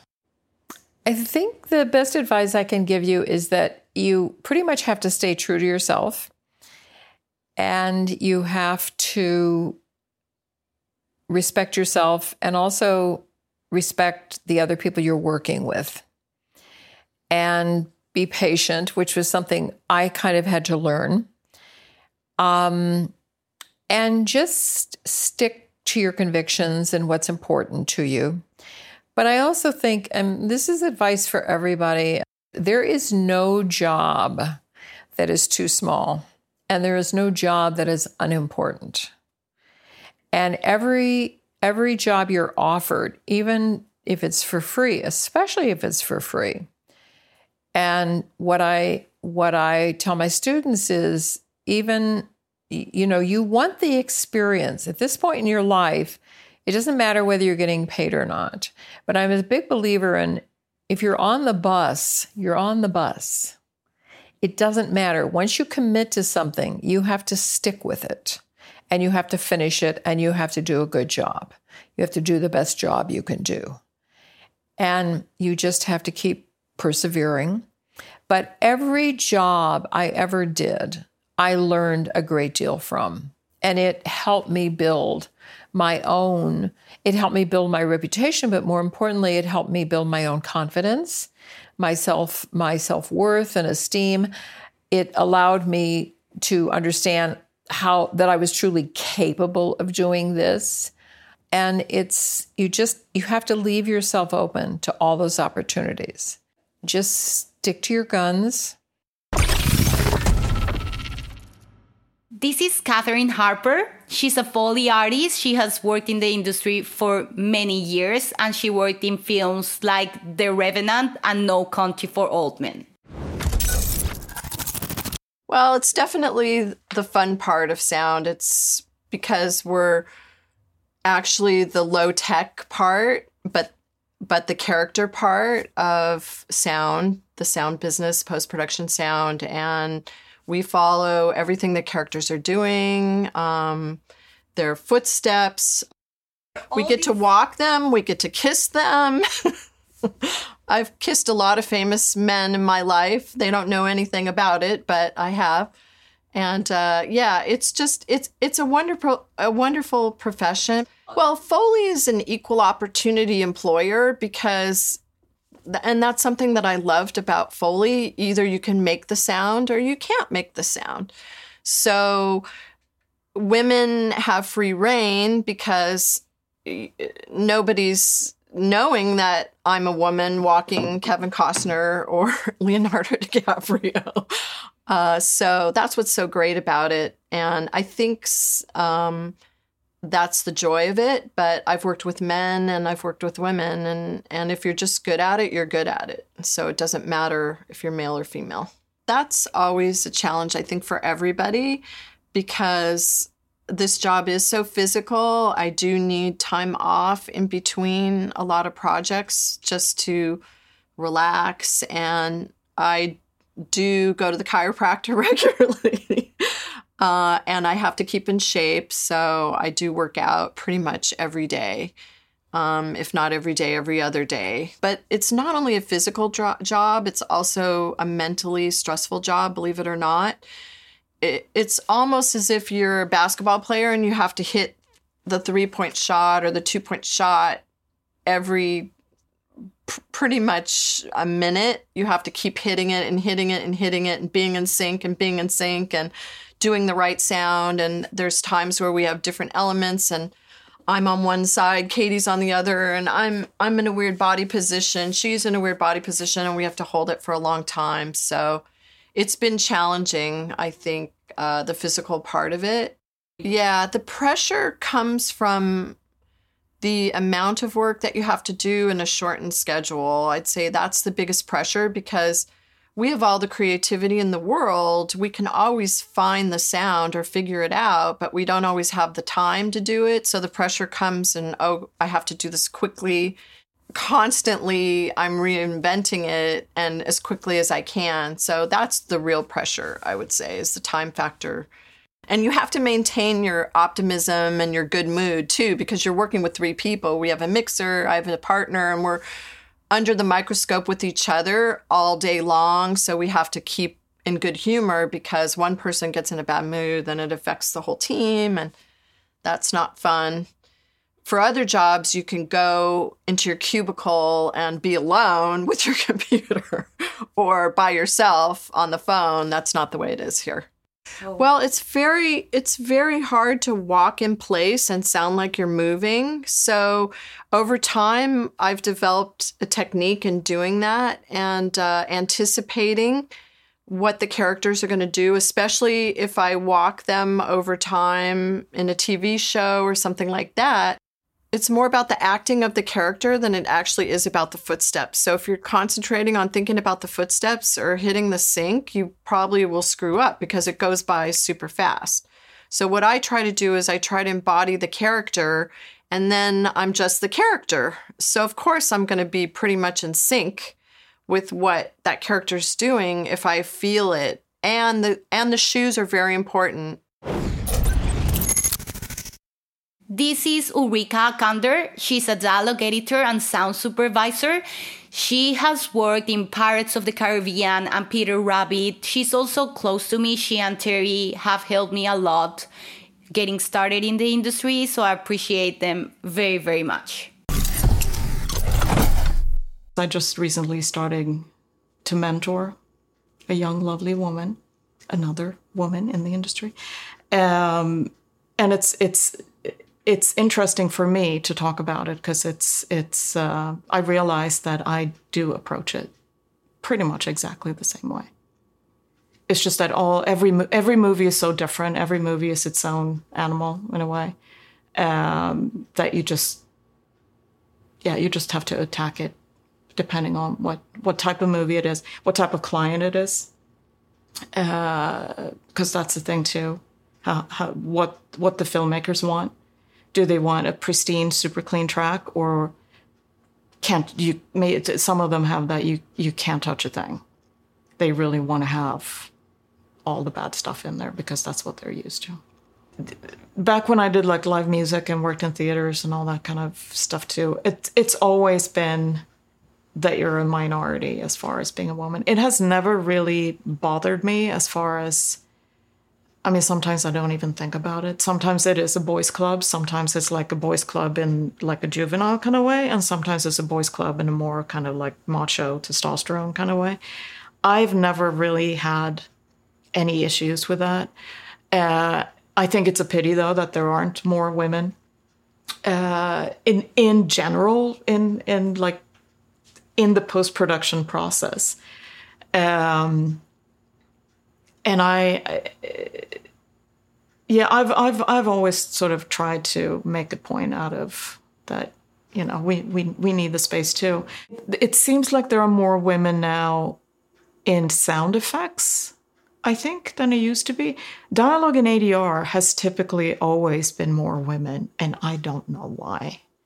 Um, I do know, like in location sound, for example, uh, there's always been less women, but I think that's more because it's considered more technical and that scares women for some reason. I don't know why. I I like it, but it's um yeah, I don't know if it, and and there are also more uh, like post production mixers too. Uh, so it feels like it's more, but it's definitely it, it could be way more. And also that there should be more women in in supervising position, uh, which hopefully is changing. When I started here, I did I worked on all these crazy movies where, you know, 60, 70, 80, up to 100 hours a week. Uh, I would finish a movie on a Friday. I would start the next one on a Monday. But then I had my first child.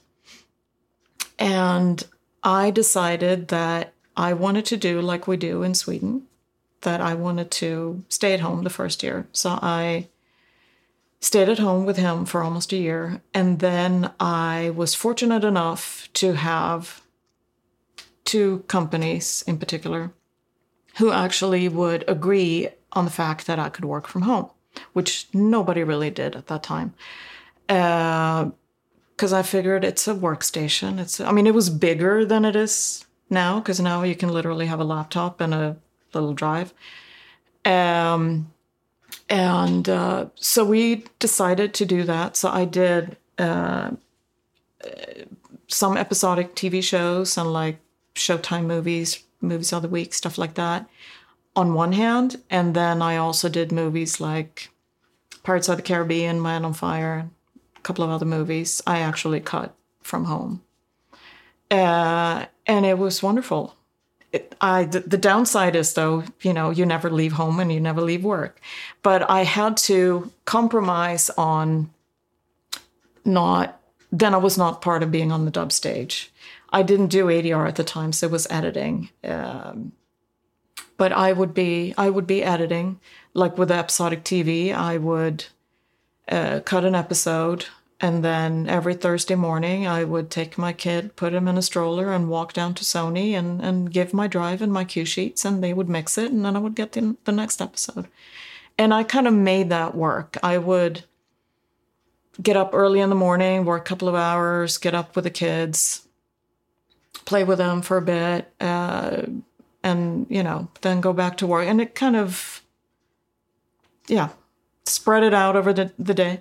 And that's actually something that I still do. I work a lot of strange hours. I can sit sometimes an entire weekend and work 15 hour days because there are things I may want to do during the week.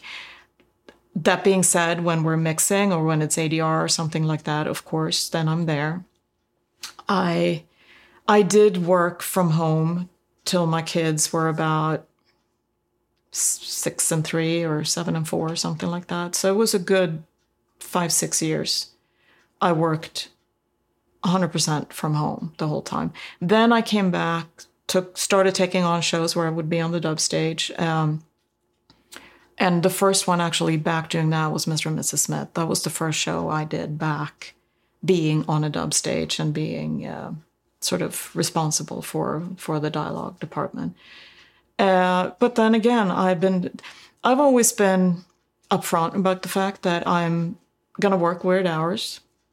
Um, I'm gonna sometimes come in super early and I will leave early, or I might, may leave for three hours in the middle of the day because my kids have a school thing, or there's a baseball game, or there is a basketball game. There's something that I want to attend because I made a choice early on that I want to have both. I'm going to make it work. Um, and I still do. I still I still operate the same way that I sort of if you want me to work on the movie, that's that's what you get. Uh, we did. I worked on the first three Transformers movies, um, where I was working with Mike Hopkins, who fortunately is no longer with us. Um, and we were tag teaming the whole time. It would be I would come in early in the morning, then he would come in, then he would send me home like late afternoon, early evening, so I could have dinner with the family. Then I would come back and work because that that was a show we we did 80 to 100 hours a week towards the end. But it worked because I, I could still have a life even though it was crazy hours. I mean, sometimes I came home just in time to take the kids to school. So it was like, I'm not doing that anymore. but um, but yeah, no, it's. Uh, I think as a maybe as a woman more than than a man. I yeah, I I, I would actually say that that that's it. If I think it's totally possible to to have a family and to have a life besides your work, and you you have to figure out how what what what you would choose to not have or what you would choose to have and prioritize and see if you can then find a team or somebody to work with who is okay with that. Uh, and I think, I mean, if you if you work on your skills, if you're good at what you do, and people want to hire you, then and you're upfront about the fact that this, if if you want to hire me, this is what you get. But then on the other hand, you also get somebody who might work ten hours, twenty hours extra during a weekend, just because I think you get more out of somebody. That's my theory, at least. So, and yeah, and you have to change the rules. But I, I think, yeah, I, I think the key is to change the rules. Change, you know, just make it your own and like this. This is how I want to. I'm gonna, I'm gonna make like my own thing. Well, one thing is to be really good at your craft. To make sure you you do a good job and that you check everything. Um, another thing I, I, for me is to stay organized. So some of the things that um, that I tell my my mentee is to uh, stay organized, to really listen to the tracks, listen to what's in there, listen to what's in between the words, because sometimes there will be stuff there that should not be there.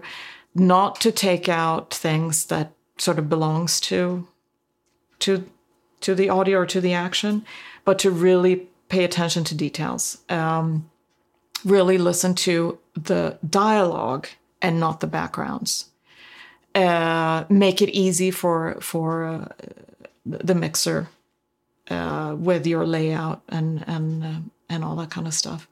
Then, as far as that, I mean, it's to really hone your craft, really get good at what you do, be persistent.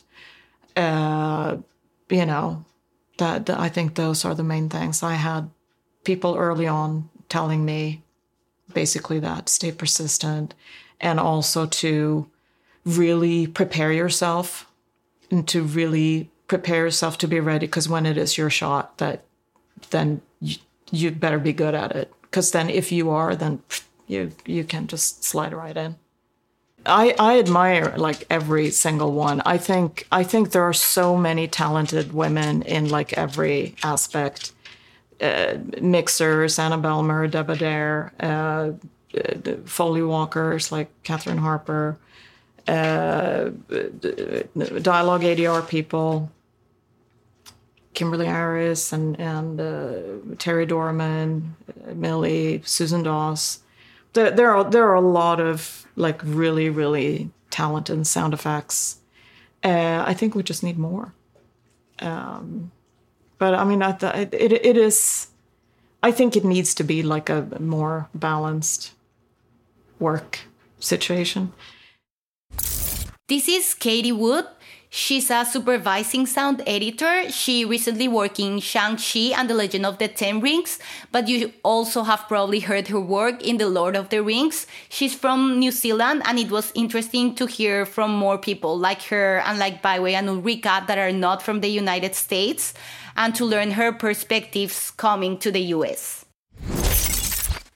It's, I mean, obviously it's changed a lot because when you first start out, um, you do you learn a lot of different areas and a lot of you know you start out more or less as an assistant. But i think times have changed. How people come into sound post production now is a little different. And also you know i did this in three completely different countries to this one. So what i did in those countries it was dependent on what was uh, available to me as well. So um, th- it's not a set job that you start here and then 20 years later you're still doing the same thing. It's like it morphs all the way through, and people, I think, um, it's it's which I like because it means that you're forced to or enjoy adapting. But then you can also learn a lot about different areas of sound, and that even if it's something you're not doing in that given moment, if you're cutting dialogue, it's very good to have a very to have a solid knowledge of how sound effects might, you know, work in the same scene or backgrounds or even music. So you know, they each come with their own challenges. You know, with a um, with a drama, which is perhaps more just a dialogue film, then you can then the expectation is that the film will have a lot of subtlety and that you will make sure that the the dialogue is as precise and clean as possible, that the backgrounds are totally appropriate, that it's all very believable, that you're not nothing is distracting from the moment that the audience is watching on screen. You're just supporting it. Um, and hopefully contributing to it and all those sorts of things. And you know, you can do a lot with subtlety. Whereas perhaps with a say a superhero film where everything's supposed to be loud and enormous and huge, then um, that has a different joy in the sound. So, you know, it just depends. And then, of course, with documentary, it's all about making it as real as possible. So, you always, we often, as I'm sure you've heard people say, you're only really as good as your last job. So, it's every job is that way, you know, where each one builds on another. And, you know, that's how people are employed. You know, I'll ask if there's somebody I'm going to work with and want to bring them onto my team. I'll ask for somebody else's recommendation. And, and a lot of it will involve well, what do they like to get along with? I have to be available. I mean, of course, there are certain things, you know, if it's um, something serious to do with somebody's, you know, with your family or so forth, you know, um, then of course you can, depending on where you're at in a project, you can sort of say, yeah. Or if you've got a pre planned trip and suddenly the schedule changes on the show you're about to start or so forth, you just have to think about it. But generally, there is an expectation that we have to stay available. It's it does make it a little hard to plan, but um, if it's like okay, this film ends here, this one starts here, this one might overlap, this one might here, but here might be safe. This little strip in between, I could maybe squeeze in a holiday there or go and see people there. I mean, I don't think it's exclusive to this industry at all, but um, these aren't nine to five jobs. These are contract jobs. We're freelance, so you don't have as much leeway. But then when you have, then suddenly you may have three or four weeks off, which somebody who perhaps has a more standard nine to five job doesn't have that luxury. So, you know, it trades off. It's not all um, doom and gloom. But yeah, it's just, it just makes it hard to plan. I mean, I've been doing this for about yeah, over 20 years. And there's a lot of different aspects to sound. I mean, doing movies is just, you know, and doing sound supervision or sound editorial is only one aspect of it.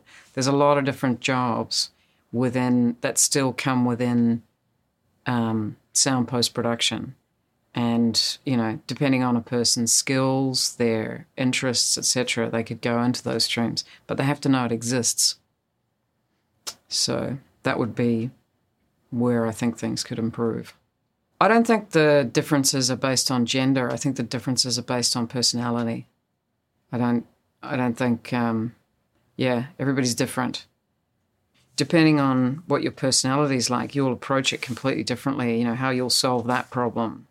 You know, and how you'll go about it, or um, creatively, what would your process be? Everybody's different. So yeah, I don't think it's. I don't think gender plays into it as much as you might think. Being one in particular, um, because, you know, one job might be challenging because of the content. Maybe the content's bad or horrible or something like that. So that becomes its challenge where you're just like, oh God, all right, I'm just going to do my job. I'm just not going to look at it too much or something like that or other jobs it might be because of um, how difficult the production recordings are to clean up. Uh, another job might be because you know your filmmakers want a whole lot, want a lot of options, so you're constantly needing to provide options. That can be difficult. Sometimes it can be really fun doing that, though. That's not necessarily a difficulty, but it can be a challenge. Then yeah, so sometimes you might have personalities involved that are difficult, whether it's on your team or the people you're working for. Uh, so yeah, I don't really have just one. Every time it seems like it's a different thing, and sometimes it kind of amazes me because, like, you'd think that it would be a little more formulaic, you know, that every film would be the same, or you'd sort of deal with things the same. No, it changes every time because everything um, yeah, every project brings its own flavour, good and bad. you have to be philosophical. It's not my movie, it's their movie. So I'm going to do what they want. Um, I might try and guide them or offer suggestions or say, hey, how about this or whatever. But ultimately, it's their decision and they're the ones, it's theirs. So you can, I, yeah, I mean, I am there to serve the film and the filmmakers. And that doesn't mean that I can't be creative. That doesn't mean that I'm not collaborating. It just means that I know the hierarchy. And um, yeah, we do what we can, but yeah, ultimately it's theirs. I mean, I definitely there are some highlights. You know, working on all the Lord of the Rings trilogy in New Zealand, spent a lot of time running around recording um, with uh, with my pals, with my friends, and also by myself, or recording lots of crazy animals and all all sorts of stuff. Um, so that that was that was pretty cool. Did that, and it was a long, you know, it was a long time. Yeah, a lot a lot of what I find that I like. I mean, apart from the filmmakers and the content, it's really about the people you work with. So, and it's not even necessarily that you're always working with your good friends. The experience of working with people is you've got to like some aspect of that. There's a lot of times I think people think sound people are just, you know, closeted away and, you know, just work in a little cupboard in isolation.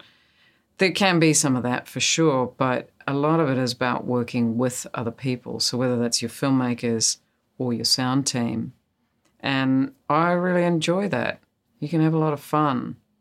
And, you know, you learn a lot from other people and you can exchange ideas and go, oh, I did it this way. Really? Why'd you do it that way? Oh, that's cool. You know, and you learn a lot of new things. I, you know, and we're all pretty into, you know, improving what we can do and making our jobs better. And then we like to share that with each other. So, you know, some people are kind of cool. I mean, we are all, sound post production is at the butt end of the filmmaking process. So, and there's a point where I think that, you know, it's not that glamorous. We know that. Some people, like, perhaps think it is. Yeah, it's not glamorous at all. And as a, you know, and we're sort of off to the side and we're the, you know, we're the people in the dark. And um, I think that leads to a bit of camaraderie, which I think is kind of cool. Um, so yeah, that does foster, I guess, a, a family environment. That doesn't mean that everybody gets along either, just like a family. So yeah. This is Anna Behlmer. She's a re-recording mixer. She has worked in the industry for many years. She has worked in films like Kung Fu Panda and Mulan. And actually, she worked with Lora Hirschberg on World War Z. And it was the first time there were two women re-recording mixers in a film. Um, experience helps everything. And the more you have, the better you get because you always have something to rely on or go back to. When you're in a situation and you know it works, you'll go there again. You'll go to that solution. And and that's, you know, and then and along the way you'll learn more solutions. So you're you're always learning, and I think that's the beauty of it is that you're always learning, and um, it's never dull, it's never boring. So we're very fortunate to do what we do. We don't work in a bank, or I mean, I don't want to offend anyone who works in a bank, but you know what I mean. It's not a boardroom. It's not. It's not corporate. It's still uh, creative, and and there's joy in it. Uh, I've worked with Cece Hall. I've uh, worked with Lora Hirschberg.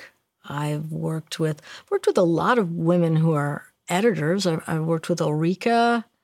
I've worked with Teri Dorman. I've worked with. Uh, I don't think I've worked with Gloria, but I've met Gloria. Had dinner with Gloria. I'm trying to remember. I've worked with a lot of women through the years, um, picture editors as, as well as uh, sound editors. But I've only worked with one other uh, female mixer, and that would be Lora Hirschberg. And we did a film together, World War Z, in London. That was really a blast. We had a great time. I think there are more women now. I think it is still in process of changing. There still needs to be more. Um, I did an interview a few months back for Deadline, and I remember saying that the reason that it's so male dominated is is it's because it's nepotistic. Fathers and sons, uh, brothers, nephews. You know, it's not nobody, nobody's bringing daughters in, and and I think that because we're veering away from that with most people coming not from the apprentice version of it, you know, like we used to do, but because coming from from colleges, from universities. Now I think we're all on more of an even playing field. So that's why I think we're going to see more women. There's not so much of that nepotism as there used to be. So, I mean, I'm hoping and I think it's going in the right direction.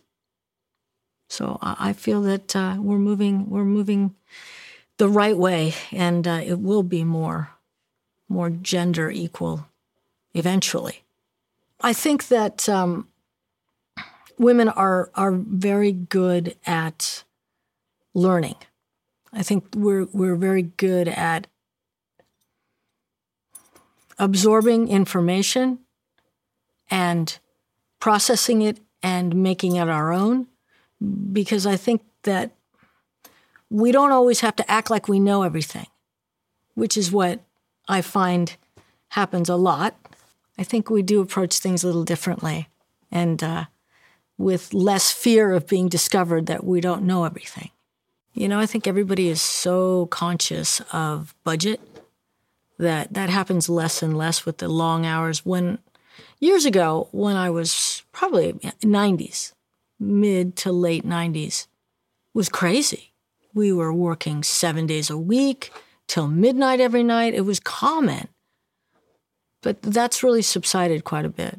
I mean, there'll be the off off project here or there, something big right, that's right up against a release that you end up like that. But it's not common anymore. Not as much. Not for me. We've had some, yeah, I, I like normal hours. I like a regular schedule. I don't like the long hours. We do them when we have to, but I've done plenty, but you know, I don't want to do them anymore. Not if I don't have to. It's different now though. People don't want to do that stuff and even when they're starting out, they're they don't want it. It's a whole different mentality. We used to do anything. It's like, "Oh, well, you got to do it." It's different now. People are different. They're more interested in being happy than being than getting ahead, which, you know, which is good. But we weren't like that at all. We were just driven by ambition and wanting to get ahead. Technology has changed things radically. We used to have 20 people on a 20 editors on a show. It was a lot of fun though. Working on big films with a huge crew like that. A lot of camaraderie. It was very fun. No, it's just less fewer people, and uh, everyone is so busy because they're always doing more than one thing. So there's that. But no, not really lost. It's just, it was just that it was so nice to have so many people making a good living, you know. And instead now it's, now there's just more content. So still a lot of people can make a living, but a lot of it will be non-union. A lot of it will not be regulated, and the, their wages won't be as as high. You know, because it's always about undercutting the next person, which is where the shame is. Because before it used to just be this is what the budget is, and this is what everyone's doing, and we have to do this. We're going over, and that's okay. But you know that changed a long time ago, early mid 90s that changed Braveheart because it's the first nomination, and um, I remember it was the biggest thing I'd ever done, and I came to work scared every day, scared and panicked. Like, do I know what I'm doing? I hope I know what I'm doing. Yeah. But uh, yeah, but and the most gratifying because of course you know you pull it off and you feel great and you feel um, like you've accomplished something and you've made you've gotten over a hurdle and that was a big one because, you know, up until that time, there still was a certain amount of that. Oh, she can't do that. Oh, we don't want to. We don't want a female. I don't want a female effects mixer. so, but after that, that stopped. I appreciate you making all of this available to us. I think when people listen to it, they're really going to get the perspective that's very valuable. And as we were talking about the work that you did, just the research, even who's in the industry, it's not work that gets done. So um, yeah. I, I, think that's important as well. Because I reach out these women on LinkedIn. It was me on LinkedIn reaching out. really? Yeah, and then I had a like a first Skype interview with Vicky Sampson, and she got me in touch with more women, which was amazing. And then when I was in LA shooting, there was a hurricane, Hurricane Dorian, I think, and I couldn't go back to Savannah, so I had to stay longer.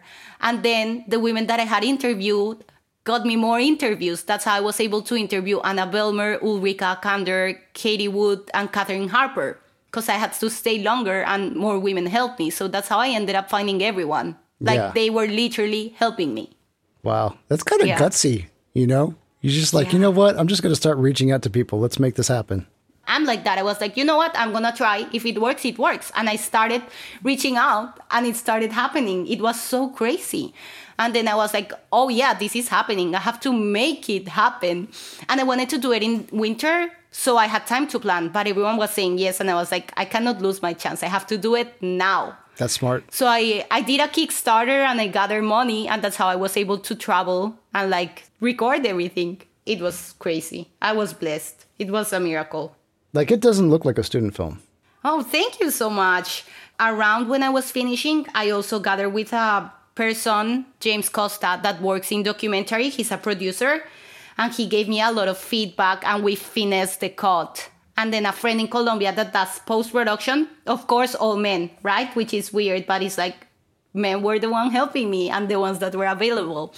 He does post production. He has a company there. He helped me also finesse like the animations and the graphics and everything. So I had like my student cut. You will see it's longer. It's 21 minutes, and it's less refined. The final one was better because I got like more people helping me because they really like the project and they want to help me out. Yeah.